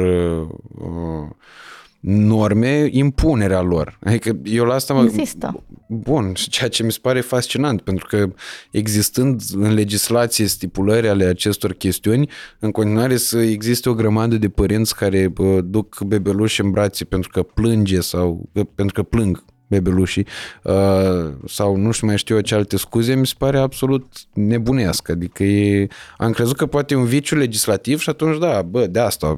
Nu, din, uh, din 2014 avem legislație Uh, și până la 135, asta variază în funcție de copil, deci nu e o vârstă anume. Deci părinții nu cunosc chestia asta, când îi întreb în întâlnirile mele cu ei, fiecare ghicește o altă vârstă. Îi întreb, știți până când... Dacă și eu v-am să întreb, la ce vârstă are voie copilul să stea fără scaun? Și la ce vârstă, următoarea întrebare era la ce vârstă are voie să stea în față? Și de ce înainte de vârsta respectivă nu are voie să stea în față? Știam ceva cu 12 ani sau chestii 150 de centimetri are voie să stea în față de la 150, okay. deci numai o vârstă sunt centimetri. Și uh, practic, fără scaun, uh, legea ne spune că până la 135, dar centura unei mașini e gândită pentru un corp de adult cu o înălțime mai mare de 150 de centimetri. Dacă ai prieteni sau prietene mai mici de înălțime, o să vezi că centura le vine într-o poziție nașpa, le vine aici pe uh, zona laterală a gâtului și peste burtă și în momentul unei frânări rămân cu urmă. Ok. Deci îți spune, pre- dacă e frânare de la viteză mare, că nu este adecvată corpului. Iar uh, scaunul auto, uh, astea de generație nouă, permit uh, utilizarea până la 150 de centimetri, deci încă 15 centimetri peste lege. Asta până în momentul în care corpul e pregătit să meargă doar în, în centură. Și tot de la 150 poate să meargă dreapta față. Ok, deci dacă să zicem că există, uh, am mai cunoscut oameni foarte mici de statură, dacă au 149 de centimetri și 40 de ani, e ilegal să stea în față? Nu, sunt considerați Pardon, adulți. Pardon, nu, e nu, contravențional? Nu, nu, sunt considerați adulți. Acum, în, în uh, parte legislativă nu o să, nu o să intră pentru că nu-i domeniul meu de competență. Okay. Dar uh, nu o să, ca și la, dacă mergi la supermarket și iei alcool de la, vrei să plătești la casa de marcat și te vede adult, nu o să-ți ceară buletinul. Neapărat. Da, bine. Mie mi-au cerut și acum un an, doi. Da, dacă e o bătrânică care se duce să-și ia, nu o să-i ceară buletinul și o să o creadă pe cuvânt. Da, da. Că care vârsta, așa este și cu cu adultul pe Ok, deci nu are nicio legătură cu vârsta, are legătură cu nu, numărul cu de centimetri. Da. Okay. Deci centimetrii sunt relevanți și uh, uh, dacă e o persoană mai scundă, își poate pune ceva sub fund ca să-și ajusteze centura, un fel de pernă sau... Sau cărți, cum era în Tom și Jerry. E, cărțile mai, uh, mai greu că nu e, nu e confortabil. Uh, deci astea sunt uh, dispozitivele de transport pentru copii și e bine dacă uh, nu de dragul copilului, deci ăsta trebuie să fie elementul primordial, deci tu nu ești scaun de frica poliției, tu ești scaun de dragul copilului. Deci trebuie să știm că există și legislație în vigoare din 2014, nu sunt extraordinar de mari amenziile, dar există și dacă polițistul chiar uh, își dorește să aplice legea, poate să, să facă acest lucru. Am avut un experiment anul trecut cu uh, Brigada Rutieră din București. Uh, în uh, a doua săptămână din iulie, în fiecare an, noi avem săptămâna siguranței auto a micului pasager și facem diverse acțiuni, printre care și acțiuni în trafic. Uh, am ieșit cu cei de la brigadă pe uh, ieșirea spre autostrada Soarelui și ei au tras pe dreapta mașinile în care erau pasageri minori neasigurați. Uh, aveau de ales două lucruri uh, conducătorii auto. Fie să primească amendă, fie să se dea în simulator. Spre marea noastră mirare, de ce m-aș fi gândit că să dau un simulator? Nu, pe dar cum? Dar nu, nu mai prind șezlong. A luat amenda. De unde? Și cel mai uh, urât caz, un caz care l-a impresionat tare și pe polițist și a dat amendă la nivel maxim, a fost al unei doamne care uh, conducea, cred că un Ford Fiesta, nu mai țin minte ce era, deci ea conducea, uh, haionul era ridicat, în porbagaj era soțul, uh, pe bancheta din spate era un uh, tractor de ăsta pentru copii electric sau, mă rog, o mașină pentru copii și pe scaunul dreapta față copiii de 2 ani și de 3 ani, unul lângă altul, neasigurați. Deci, E, nu știu, pentru asta se dă amendă, eu aș da pușcărie pentru deci, așa ceva. a fost uh, halucinant, halucinant. Am o pot ține că am vizualizat cum stătea soțul în porbagaj. Hai, eu nu era ca să ce, că scoat picioarele pe afară. Să se erisească, cred. Ok. și tractorul și co- doi copii pe scaun din față. Mi se pare absolut e, e, e deci incredibil. Asta, asta Bine că nu conduceau copiii, asta mi se pare... Puteau să fie pe scaunul din stânga față copiii, amândoi. Și unul apăsa în breaj, cealaltă accelerație și frâna cu mâna, așa, mai din când în când. În funcție de ce zicea mama, că ea vedea, copiii nu puteau să vadă de volan. Nu e suntem, absolut fascinant, da. Nu suntem departe de, de realitate, nici cu imaginea asta. E, și uh, mamei s-au dat aceste două opțiuni și mama n-a vrut în simulator, a luat amenda și a spus foarte supărată. Că și permitea, probabil, dacă da, nu și-a permis. îmi asum ceea ce am făcut. Polițistul încerca să-i spună, doamnă, vă dați seama de cât de gravă e fapta? Îmi asum. Deci e bun, fost... și mai departe a plecat spre mare, așa, în, în formatul respectiv? Mai departe a plecat spre casă cu amenda luată, mă rog, s-a dus soțul în spate, copiii și-au pus centura peste și au plecat așa. Deci cum? Nu, asta mi se pare ireal. Deci ei au fost lăsați să plece copiii tot amândoi pe scaun din față? Exact. Așa s-a întâmplat cu promisiunea că doamna își va schimba atitudinea și cu amenda luată pentru fapta. Wow. Deci wow. dacă ar fi mai multe amenzi, cu, nu amenzi, dacă ar fi mult mai severă legea, cu siguranță s-ar, s-ar schimba lucruri. Singurul caz în care a fost oprită mașina, tot în aceeași acțiune, a fost a unui domn care nu numai că nu era asigurat nici el în centură, nu avea nici copii asigurați și erau tot Uh, copilul tot dreapta față, dar nu avea permis de conducere, nu a avut să se în viața lui permis de conducere și fusese, era și sub influența alcoolului. Deci, acea mașină a fost oprită, au devenit pasageri uh, restul celor din mașină și domnul a fost condus la secție. Deci asta e o chestie la care iarăși trebuie să te gândești tu, ca și participant la trafic, că sunt și persoane de genul ăsta pe șosea. Deci nu avusese în viața lui permis de conducere. Și era în drum spre Bine, mare. acum după ce mi-ați povestit înainte, mie mi se pare m, gravitatea, adică nici nu n-aș mai sta să o compar, mi se pare si- similară. Da, mă rog. Adică ori n-ai avut permis niciodată, ori stă soțul în portbagaj și copiii doi pe scaunul din față, mi se pare același lucru, adică nu știu cum zic, nu vreau să din nou, nu vreau să emit vreo judecată de valoare, dar lucrurile astea ar trebui să fie sancționate drastic, pentru că tu nu, nu poți fi numit om responsabil, nu poți fi lăsat liber în societate în momentul în care faci chestia asta, pentru că reprezinți un pericol pentru toți ceilalți, apropo de ce spuneați mai devreme, iar capitolul conduită preventivă și bă, eu mi-aduc aminte de școala de șoferi, adică mi-aduc aminte câtă importanță li se acordau lucrurilor care de fapt și de drept sau mă rog să mă exprim mai plastic, câtă neimportanță li se acordau lucrurilor care de fapt și de drept erau cele mai importante, și anume vizita medicală, adică să vadă ala pe bune dacă eu văd bine literele alea, că s-ar putea să nu pot să văd indicatoare și astea. Uh, să vadă dacă zdravă la creier, că poate nu zdravă la creier și deodată îmi vin idei și am ghilotina în mână. Uh, să partea respectivă de mecanică, să pot să înțeleg cum funcționează o mașină ca să înțeleg de ce nu e ok să merg cu niște cauciucuri care sunt plate ca masa asta ca bucata asta de scândură și așa mai departe. Uh, și atunci cred că de acolo provine real problema, pentru că nu prea ai până când nu vezi cu ochii tăi și de cele mai multe ori s-ar putea să fie prea târziu, nu prea ai lucruri care să te ajute să conștientizezi și să realizezi că, doamne, stai puțin, nu e ok să fac asta. Și mai mult decât atât trebuie să fiu atent că dilimanul ăsta e unul. Ăsta a fost prins. Bine, că cel mai probabil nu-l descurajează pe el nimic să mai conducă încă o dată fără permis.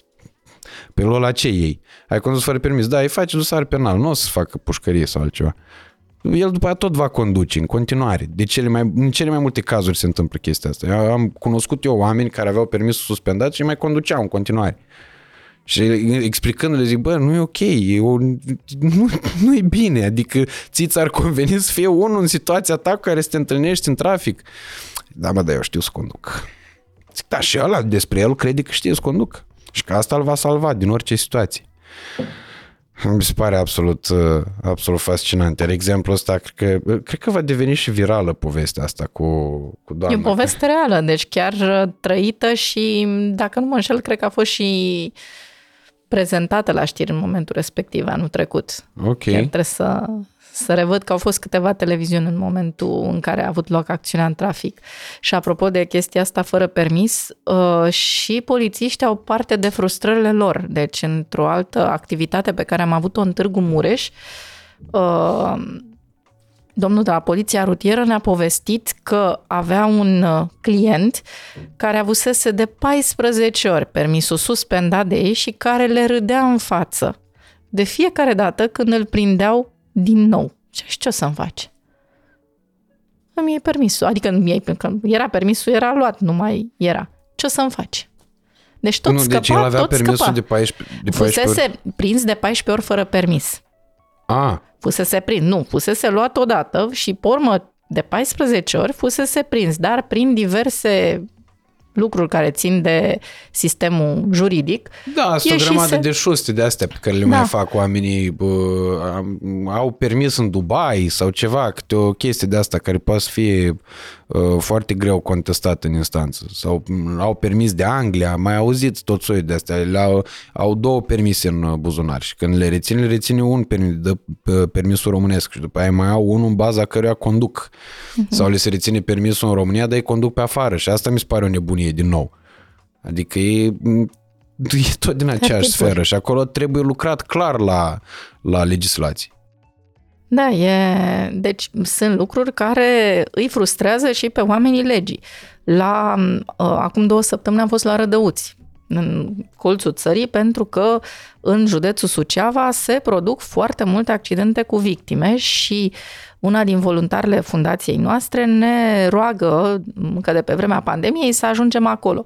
Și ne-am dat seama că de acolo ar fi încep, trebuit să începem noi caravana. În, uh, nu să mergem uh, în alte locuri din țară, în, în Iași, de pildă. Pentru că acolo, în mod real, 90% din conducătorii auto, și nu exagerez sub nicio formă, nu, nu aveau centură de siguranță. Permis nu ah. știu. Nu am ajuns în discuția asta, deci nu purtau centură și opriți fiind în trafic, pentru că a fost tot așa o acțiune de asta uh, aveau tot felul de argumente, cum că a auzit el un caz în care a murit unul din cauza, din cauza centurii. centurii. Da, da. Și pe urmă când îi spunea, domne, dar a fost un caz din o mie de ca cine știe cum a fi fost cazul ăla. Și continuă același individ. Domnule, dar femeile gravide de ce nu sunt obligate? Și când îi spui, doamne, Nata, ești gravid? Te afli în situația respectivă? nu, dar asta mă împace, că eu conduc bine și n-am nevoie și mă rog. Deci uh, ne grăbim. Asta a fost uh, finalul, a fost o acțiune fără sancțiuni, din păcate. Iar uh, în privința scaunelor pentru copii, e vis. Ce, ce scaune? Sunt familii cu foarte mulți copii în orașul respectiv. Da, că așa e deci, zona. Exact. Majoritatea Scaunul... nu sunt ortodoxi și au așa foarte este, mulți copii. Da, dar n-au scaune auto. Și sunt grămadă, precum în, era o reclamă la uh, un brand auto prin India, nu mai știu, pe jos, Citroen, cu o mașină în care au mulți înghesuiți. Uh, Peugeot 206. E, deci... Când o distruge elefantul, da, da, da, da și da, era da. melodia aia celebră la vremea, foarte mișto reclamă, da, e, minte. Asta nu era reclamă, era real life, cu oameni înghesuiți, copii, 4, 5, nu știu ce, în mașini, bineînțeles niciunul cu ce scaun auto, centură de siguranță. Și mămicile întrebate, mă grăbeam, ă, merg acum repede, am eu scaun acasă. Domne, da, tu ai copilul în mașină, nu acasă. Deci ce, ce face scaunul auto, admițând că l-ai acasă? Oricum tu nu poți să pui scaune pentru toți copiii ăștia în mașină. Dui părând dacă ai... Uh, Sau ia-ți autocar dacă, da. dacă nu, ai echipă. Da. Dar nici ele nu purtau centura, deci sunt absolut convinsă că era poveste cu scaunul acasă sau cu nu știu ce. Am fost pur și simplu uh, șocați de treaba asta, deci nu venea să cred și discutam cu voluntara asta noastră cât de multă dreptate a avut în, uh, în privința respectivă. Deci cât de, de serioasă este situația și iată încă un motiv pentru care se moare în județul respectiv prin accident rutier. Apropo de asta, cât de important e uh, avizul ăla medical în vederea obținerii permisului de conducere? Pentru că povesteam despre uh, lucrurile care ar trebui să fie tratate cu cea mai mare importanță și taman acolo vedem că uh, lucrurile alea sunt trecute așa la diverse. Uh, să vezi bine, să auzi bine, să fii apt cu capul de a conduce o mașină pe drumuri publice. Să fii apt cu inima, să fii apt uh, să nu fie avut un accident vascular cerebral care să te împiedice să conduci, să nu fii epileptic.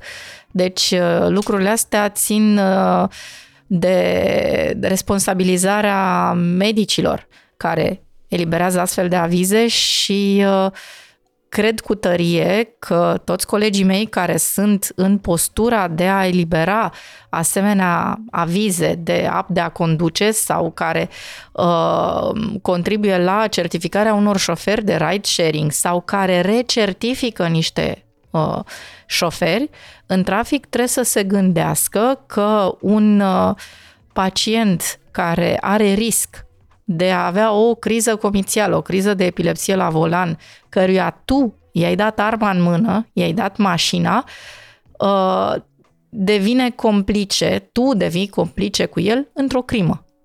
Deci nu sunt cuvinte grele. Este foarte important ca medicul respectiv să înțeleagă greutatea semnăturii și parafei sale. Deci toate aceste lucruri uh, pot să garanteze viața sau pot să ducă la moartea unui individ. Și tot uh, în aceeași notă este o inițiativă la nivelul uh, European Transport Safety Council, organismul Comisiei Europene care se ocupă de siguranța în transporturi, referitoare la vârstnici și la recertificarea vârstnicilor de a conduce autovehicule. Îmbătrânim, cum am spus, e zona mea de, de competență uh, și îmbătrânirea și îmbătrânind ne pierdem din acuitate vizuală, din uh, percepția sunetelor. Toate simțurile ne, ne îmbătrânesc, nu ne mai ajută și atunci dacă uh, s-ar implementa un control anual al șoferilor după o anumită vârstă, ar fi mult mai safe mediul în care circulăm.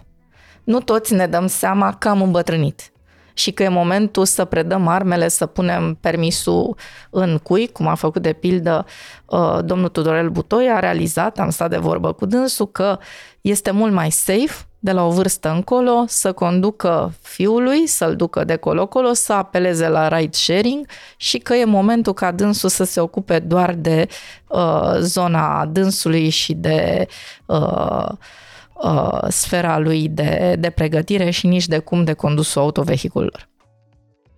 Da, plus că mai e și chestia asta, eu cred foarte mult că sunt oameni care, deși nu suferă de nicio maladie și deși ar fi apți din punct de vedere medical să conducă, nu pot conduce pentru că pur și simplu nu au abilități de șofer. Cred că există asta, cred că șofatul nu e pentru toată lumea. La fel cum, nu știu, multe lucruri pe lumea asta, deși sunt cool și sunt prezentate a fi a must, nu sunt pentru toată lumea.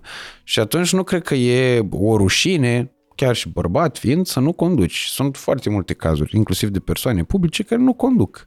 Deși și-ar putea permite mașină, nu știu ce și așa mai departe.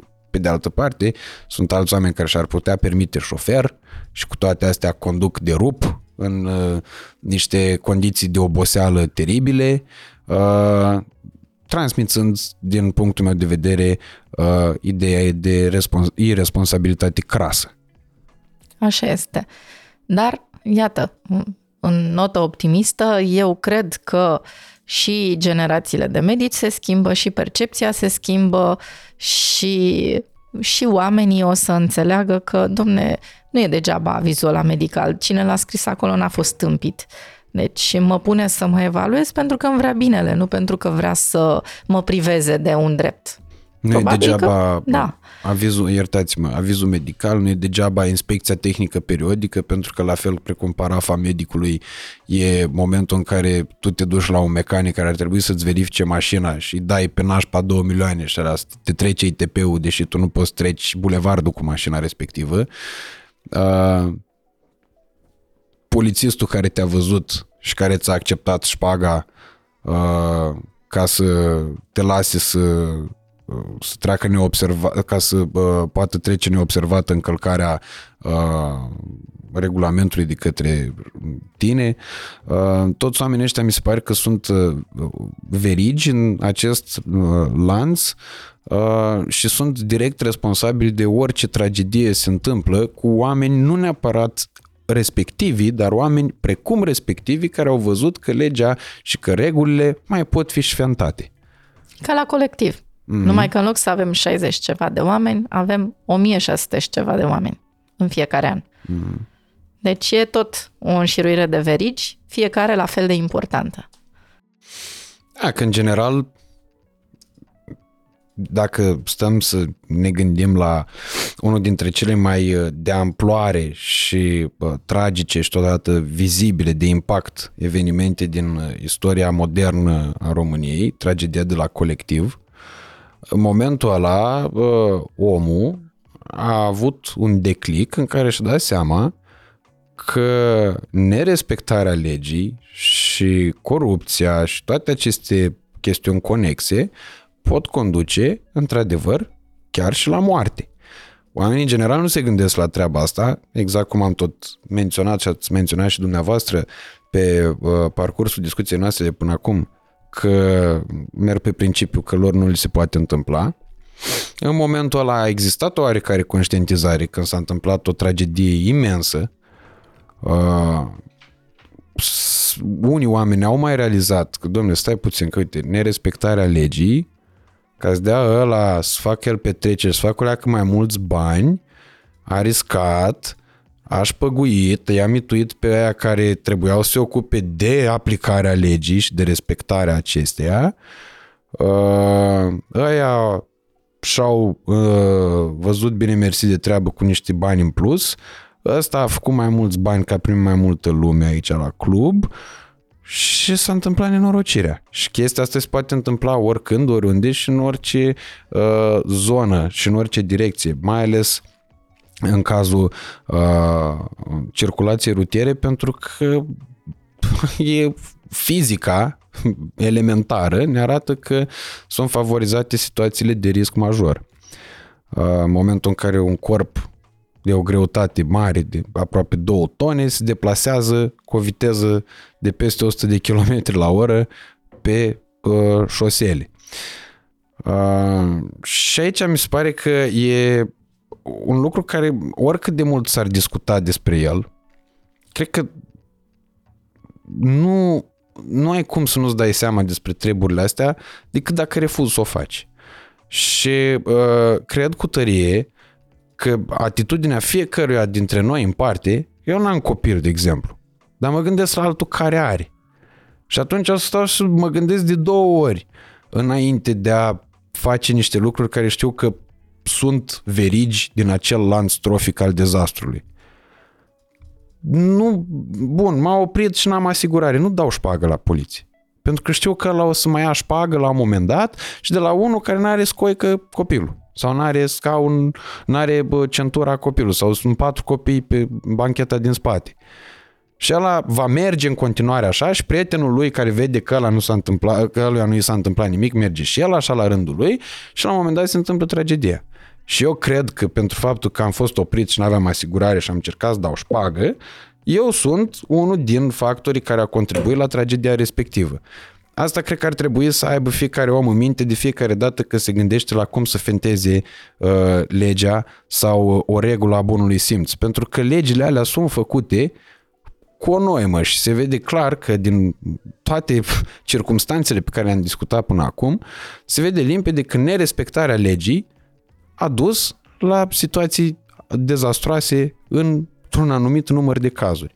Și că oricând, unul din acele cazuri, poți fi chiar tu afectat de o treabă de genul ăsta. De asta mi se pare că misiunea pe care dumneavoastră o aveți în uh, toată treaba asta este una cu atât mai nobilă cu cât vă veți lupta de fiecare dată cu atitudini de genul oamenilor care vor încerca de fiecare dată să găsească explicații pentru orice cretineală făcută. Și vor spune că da, doamne, da, am acasă. Sau da, eu de ce nu, uh, da, eu de ce trebuie să-mi pun dacă gravide nu trebuie să-și pună? Că și aici sunt o grămadă de întrebări la care sunt convins că adresându-vi în cele ce urmează, există explicații și rațiuni destul de logice, că există logică și întreaba asta. Sunt într-adevăr anumite categorii de oameni care, sunt care fac parte din excepția de la regulă. De exemplu, femeile însărcinate. Știu că uh, taximetriștii iar n-au obliga- obligativitatea purtării centurii de siguranță. Uh, și vreau să definim clar de ce oamenii ăștia nu trebuie să poarte centura de siguranță și de ce tu, conducător auto, nu trebuie să te gândești la faptul că ei nu trebuie să poarte și că tu trebuie... Pentru că dacă nu e poziționată corect în cazul unei gravide, centura de siguranță, și vine peste abdomenul în care se află fătul, pot să existe uh, traumatisme severe ale fătului, dar uh, există variante de poziționare a centurii de siguranță a mașinii în așa fel încât să intre în, centura de siguranță trebuie să intre în contact cu elemente osoase dure ca să disipe energia și să protejeze uh, corpul respectiv. Deci, tu poți să ghidezi centura și gravidă fiind, și recomandăm lucrul ăsta. L-am menționat pe Titi Aur, cu care noi avem parteneriat în misiunea asta de uh, promovare a siguranței rutiere a copilului încă dinainte de apariția lui pe lume. Deci Titi Aur recomandă utilizarea centurii de siguranță și de către gravide cu respectarea uh, unui anumit tip de poziționare sau cu utilizarea, sunt niște ghidatoare de centură pentru gravidă. Deci iată că și în această situație, deși legea nu o impune, este mai bine să utilizeze centură de siguranță decât să fie expuse uh, proiecției în afara mașinii. Uh, în privința taximetristului uh, sau a celui care uh, conduce o, o mașină de asta de, de transport public, el trebuie să iasă repede din, uh, din respectiva autovehicul, să acorde asistență celorlalți, deci este exceptat și de asemenea nu există obligativitatea utilizării scaunelor auto în taxi. Că și asta v-am să vă întreb. Atenție! Ride sharing-ul nu e taxi. Deci, să nu confundăm Uber, Bolt, Black Cab sau whatever cu taxi. Deci, ride sharing-ul nu este serviciu de taximetrie. Adică acolo putem să luăm amendă, că n-am avut scaun auto. Dacă polițistul interpretează așa, pentru că nu este asimilat taximetriei. Ok.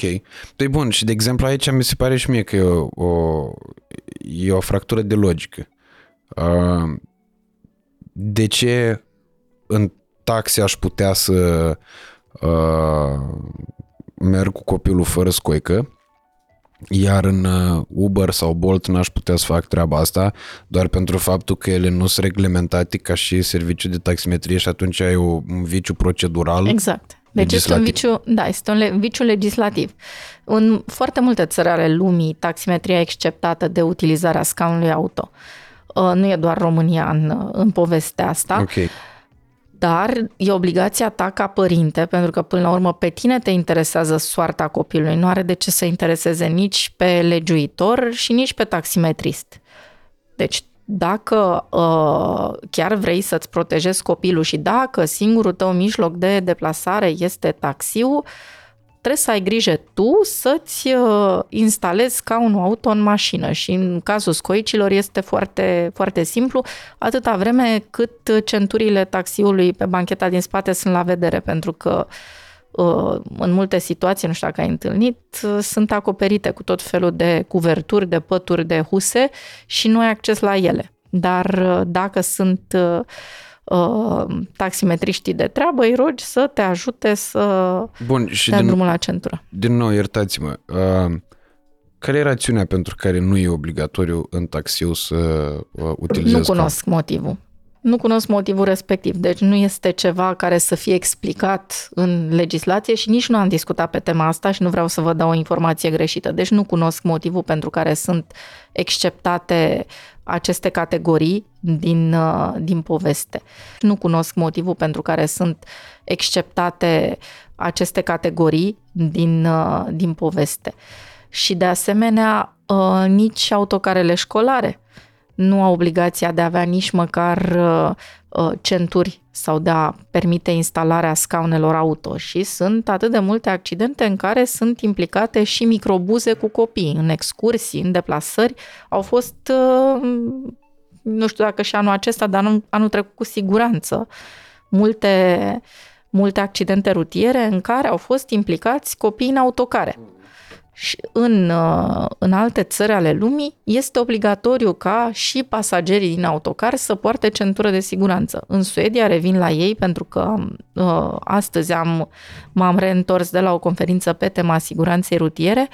Am uh, uh, plecat cu autocarul de la hotel și șoferul autocarului ne-a reamintit ca în avion că nu putem pleca de pe loc dacă nu ne punem centura de siguranță și că se amendează uh, neportul centurii de siguranță de către pasageri. Și n-a plecat de pe loc. Deci uh, sunt, uh, sunt locuri din lumea asta în care, în care se face în mod proactiv uh, protecția pasagerilor și în uh, taxi, și în taxi în Suedia și în alte țări ale lumii. Îți pui centura de siguranță și pe bancheta din spate este, îți reamintește șoferul. Puneți centura că e o amendă. Mm. Sau iei amendă, depinde cum e. Bine, plus că am văzut mașini care țiuie și dacă nu-ți pui... Uh, în Malta am văzut acum două săptămâni, uh, nu prea... Nu cred că am întâlnit Bolt în care să mă urc și să nu trebuiască să-mi pun centura pentru că țiuia foarte tare dacă nu-mi punea. Era o generație din asta cu, mm-hmm. cu țiuitor la centură. Da, și e foarte bine să fie așa. Mm-hmm. Deci e, uh, și eu îmi pun în orice, eu nu, am maș- nu mai am mașină de 2 ani de zile și folosesc transportul în comun și folosesc boltul și într-adevăr am făcut eu un calcul că uh, cheltuiam mult mai mult pe rată de leasing și pe tot ce însemna mașina pentru câți kilometri făceam eu cu mașina personală mm-hmm. prin București și uh, din uh, motivul că folosesc Bolt și șoferii sunt de diverse tipuri și cu diverse grade de pregătire în ale șoferiei, îmi pun întotdeauna centura pentru că Doamne păzește, uh, se poate întâmpla orice oricând și frica păzește bostănăria, adică e... Da, da, da, da. Bine, acum nici nu cred că trebuie, de cel mai multe ori de la atitudinea că mie nu mi se poate întâmpla, se sare în cealaltă extremă la atitudinea în care, bă, trebuie să... dacă mi se întâmplă, nu mai merg. Nu, de mers mergi, dar te protejezi, cum să nu merge? De asta există mașini, trebuie să ajungi repede din punctul X în punctul Y. Și dacă n-ai altă alternativă, trebuie să apelezi la, da. la mijloace de genul acesta. Deci ride sharing-ul e o chestie genială. Nu... Da, e și eu tot timpul tot insist pe chestia asta. Dacă... De asta e important bacul la matematică și la capacitatea și toate astea. Bă, e un calcul simplu. Cât mergi tu cu mașina, Nicolai? Că mașina respectivă, dacă tu ți-ai cumpărat-o uh, azi, aceeași valoare a mașinii depinde aici de cât e de veche, că dacă e veche va fi valoarea de X ori. Uh, aceeași valoare în următorii 5 ani tu trebuie să fii pregătit să te mai coste. Că așa te costă mașina. Că se întâmplă tot soi de lucruri. Nu știu, eu, de exemplu, folosesc foarte des mașini închiriate. Extrem de des. Și nici nu mă gândesc să-mi cumpăr o mașină, ci doar să o închiriez pe termen lung. Uh, și recent am spart parbrizul la o mașină, la un X6. Asigurarea respectivă de parbriz era 200 de euro. În momentul în care am ajuns acolo, i-am întrebat băieții aia, uh, nu cred că e atât de grav, nu știu ce, era o spărtură, într-adevăr, o fisură care se putea extinde. Nu poți să mergi așa. Dacă ești responsabil, tu schimbi parbrizul. Dacă ți-l mai spargi într-un colț, ar putea să-l ai cristal după aia. Și cristale, nu cristal. Și îmi zic că, băi, e a opta mașină care vine luna asta cu... Și eram pe la jumătatea lunii, care vine luna asta cu parbrizul spart. Deci e de la drumuri cel mai probabil. Plus că eu nu mergeam irresponsabil când se întâmpla chestia asta. Pur și simplu a sărit o piatră, nu știu de unde. Când aveam mașină în față, nu aveam mașină în spate, mi-a sărit de undeva o piatră. Uh, gândirea era limpede, un parbriz de ăla cu atâția senzori cât are un X6 e 2000 și ceva de euro. În momentul în care uh, e mașina ta, schimb parbrizul, na. Adaugă toate costurile alea. Și după aia vezi că îți cam permiți scaun la copil, că îți cam permiți să-ți iei o mașină care să nu fie un cazan, că există variante mai ieftine, dar care într-adevăr, na, nu-s BMW. Dar există variantele alea. Poți să te duci să le alegi uh, în funcție de cel mai important criteriu și anume cel al uh, siguranței. Și aici cred că uh, sunt foarte, uh, e foarte importantă și puterea exemplului, mai ales că în ultima perioadă apar mulți oameni care vorbesc despre uh, parenting, care vorbesc despre uh, modul de a-ți educa copilul, de a-l hrăni, de bă, cum să vorbești cu el, ca să nu facă și el traume și să apară pe la podcasturi peste 30 de ani să vorbească ce traume a avut el în copilărie și așa mai departe. Uh, există mulți oameni celebri de notorietate care au copii și care bă, se comportă mai mult sau mai puțin adecvat din sensul și din perspectiva uh, simțului de răspundere pe care îl au prin influența pe care o au, în momentul în care expun către publicul lor destul de numeros activități din uh, uh viața lor și raportate la copil. Și întrebarea mea e dacă uh, E important acest rol al influencerilor din zona asta de parenting și care e de fapt rolul lor uh, în raport cu toate aceste mișcări de prevenție a acestor probleme? Este extraordinar de important rolul influencerilor din parenting pentru că dacă ei și-au asumat misiunea asta de a educa, fie că educă în sfera emoțională sau în sfera alimentației, alăptării, a whatever, ce, ce competențe au, uh, în momentul în care, pe de altă parte, sunt un uh, exemplu prost în privința siguranței copilului și expun și fac publice lucrurile de genul ăsta, oamenii care îi urmează pentru că spun, domne, ăsta zice bine, eu trebuie să fac ca el și face ca, ca el, va face ca el și în direcția proastă. Că spune, domne, știe el ceva, lasă-i pe alții care vorbesc de, de... Că dacă omul ăsta care e atât de deștept și mi-a zis el mie că eu trebuie să îl diversific la atâtea luni, să-i dau un morcovel la vârsta aia și trebuie să nu-l pun la oliță la vârsta aia, știe sigur și cum trebuie să meargă în mașină. E bine, nu e așa. Pentru că așa cum nu te duci la Uh, deci poți să ai un uh, mecanic auto extraordinar, dar mecanicul ăla auto extraordinar nu va fi bucătarul extraordinar la care tu vrei să mănânci. Exact, da. Deci uh, nu trebuie să confundăm lucrurile și trebuie să dăm cezarului ce al cezarului și să încercăm să-l urmărim pe influencerul ăla în zona de parenting. Dacă vedem că uh, sunt derapaje în zona de safety, să uh, intrăm cumva în dialog cu el, nu public sau nu cu shame and blame, pentru că asta e altă problemă a societății. Nu rezolv nimic cu shame and blame, generez doar uh, un val de stat de ură populară și nu se schimbă nimic. Încearcă să uh, ai o discuție cu respectivul, să vezi uh, că va înțelege. De, la sfârșit sunt convinsă, sunt oameni deștepți, nu sunt, dacă s-au apucat de mulți dintre ei de partea asta de educație, de parenting, cu siguranță au ceva în cap și vor înțelege și vor fie vor evita să mai facă publice imagini de genul, fie cu adevărat, că asta e de dorit, își vor uh, schimba atitudinea față de proprii copii, că asta ne interesează, și vor transporta și vor prezenta imagini cu copiii transportați în mod corect. Și am avut surpriza asta plăcută cu un astfel de influencer în urmă cu 3 sau 4 ani, uh, influencerul respectiv uh, încerca să se implice și în zona asta de siguranță în mașină și spunea el că copilul e bine să-l transporti în landou în mașină, ceea ce nu e chiar așa. Deci, cel puțin landou pe care el îl prezenta, n-avea nicio treabă cu mașina. Era un device pe care îl pui pe șasiul căruciorului și te plimbi în parc. Nu-l pui pe bancheta ca pe un coș de ouă și aștept să protejeze copilul.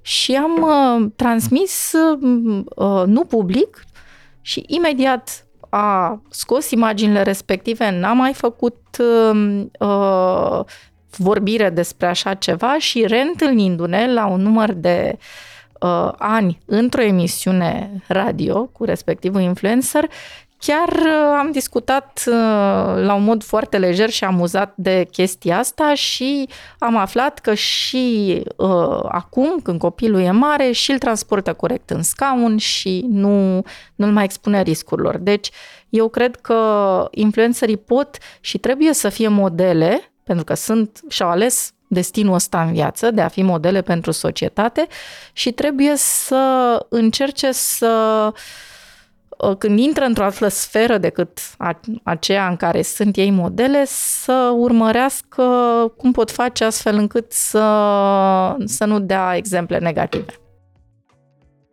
Mie mi se pare, uh, v-am, v-am mai spus chestia asta, mi se pare că uh, pe de o parte lucrurile astea par a fi atât de firești, cu toate astea există o grămadă de oameni care vor avea explicații și contraargumente pentru orice stă în legea firii.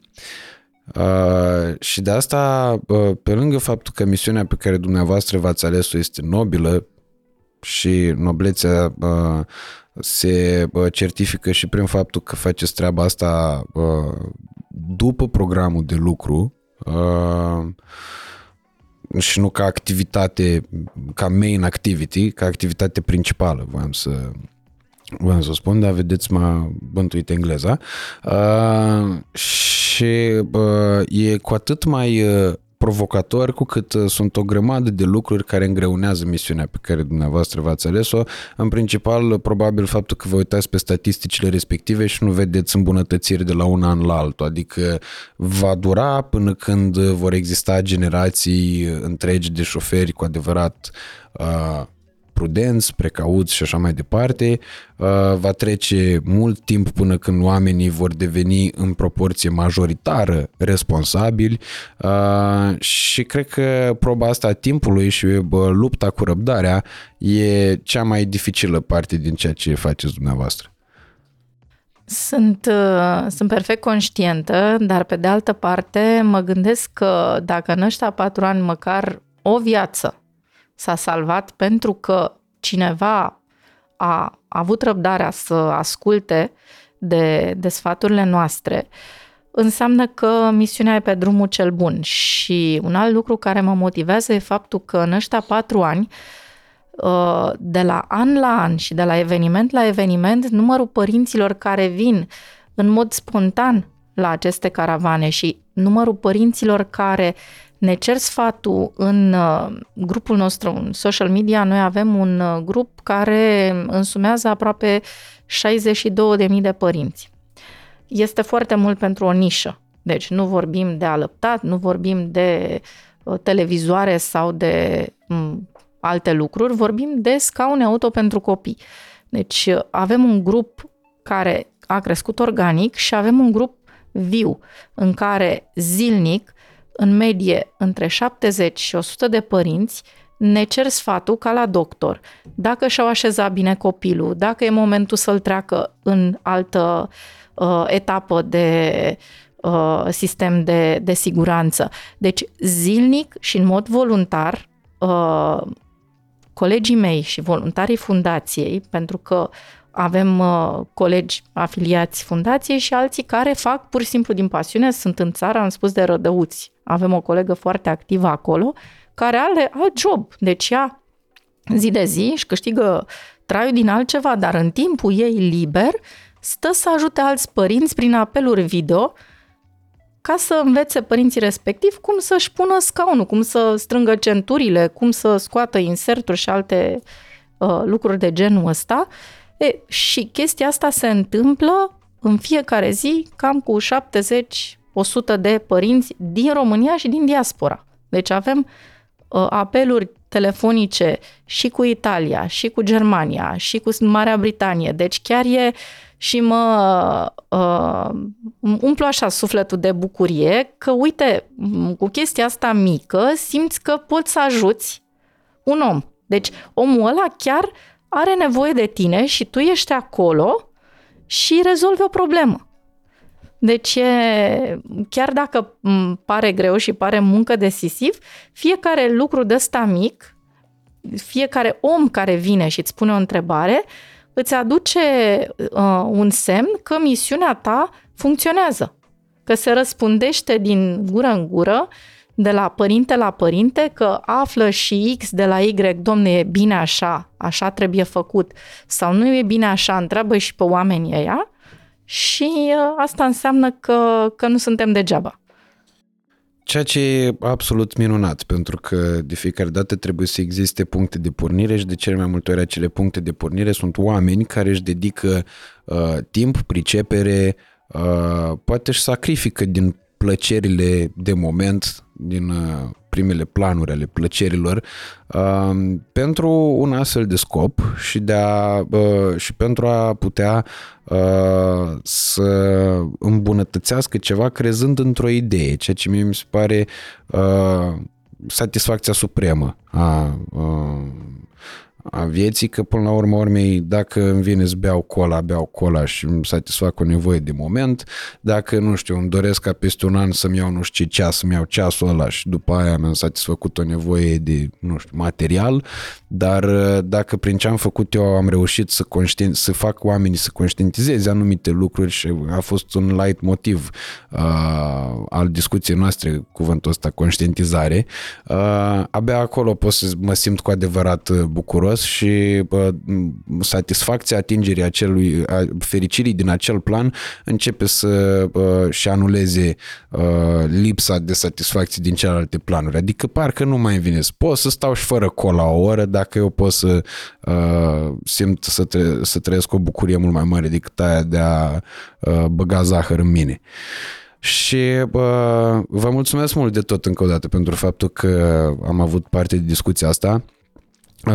Vă doresc din tot sufletul să reușiți să ajutați cât mai mulți oameni să fie responsabili și să ne reauzim cu bine la, și la schimbări de statistici în momentul în care cifrele vor demonstra faptul că toate aceste acțiuni, exact așa cum ați spus și dumneavoastră, nu au fost chiar muncă sisifică.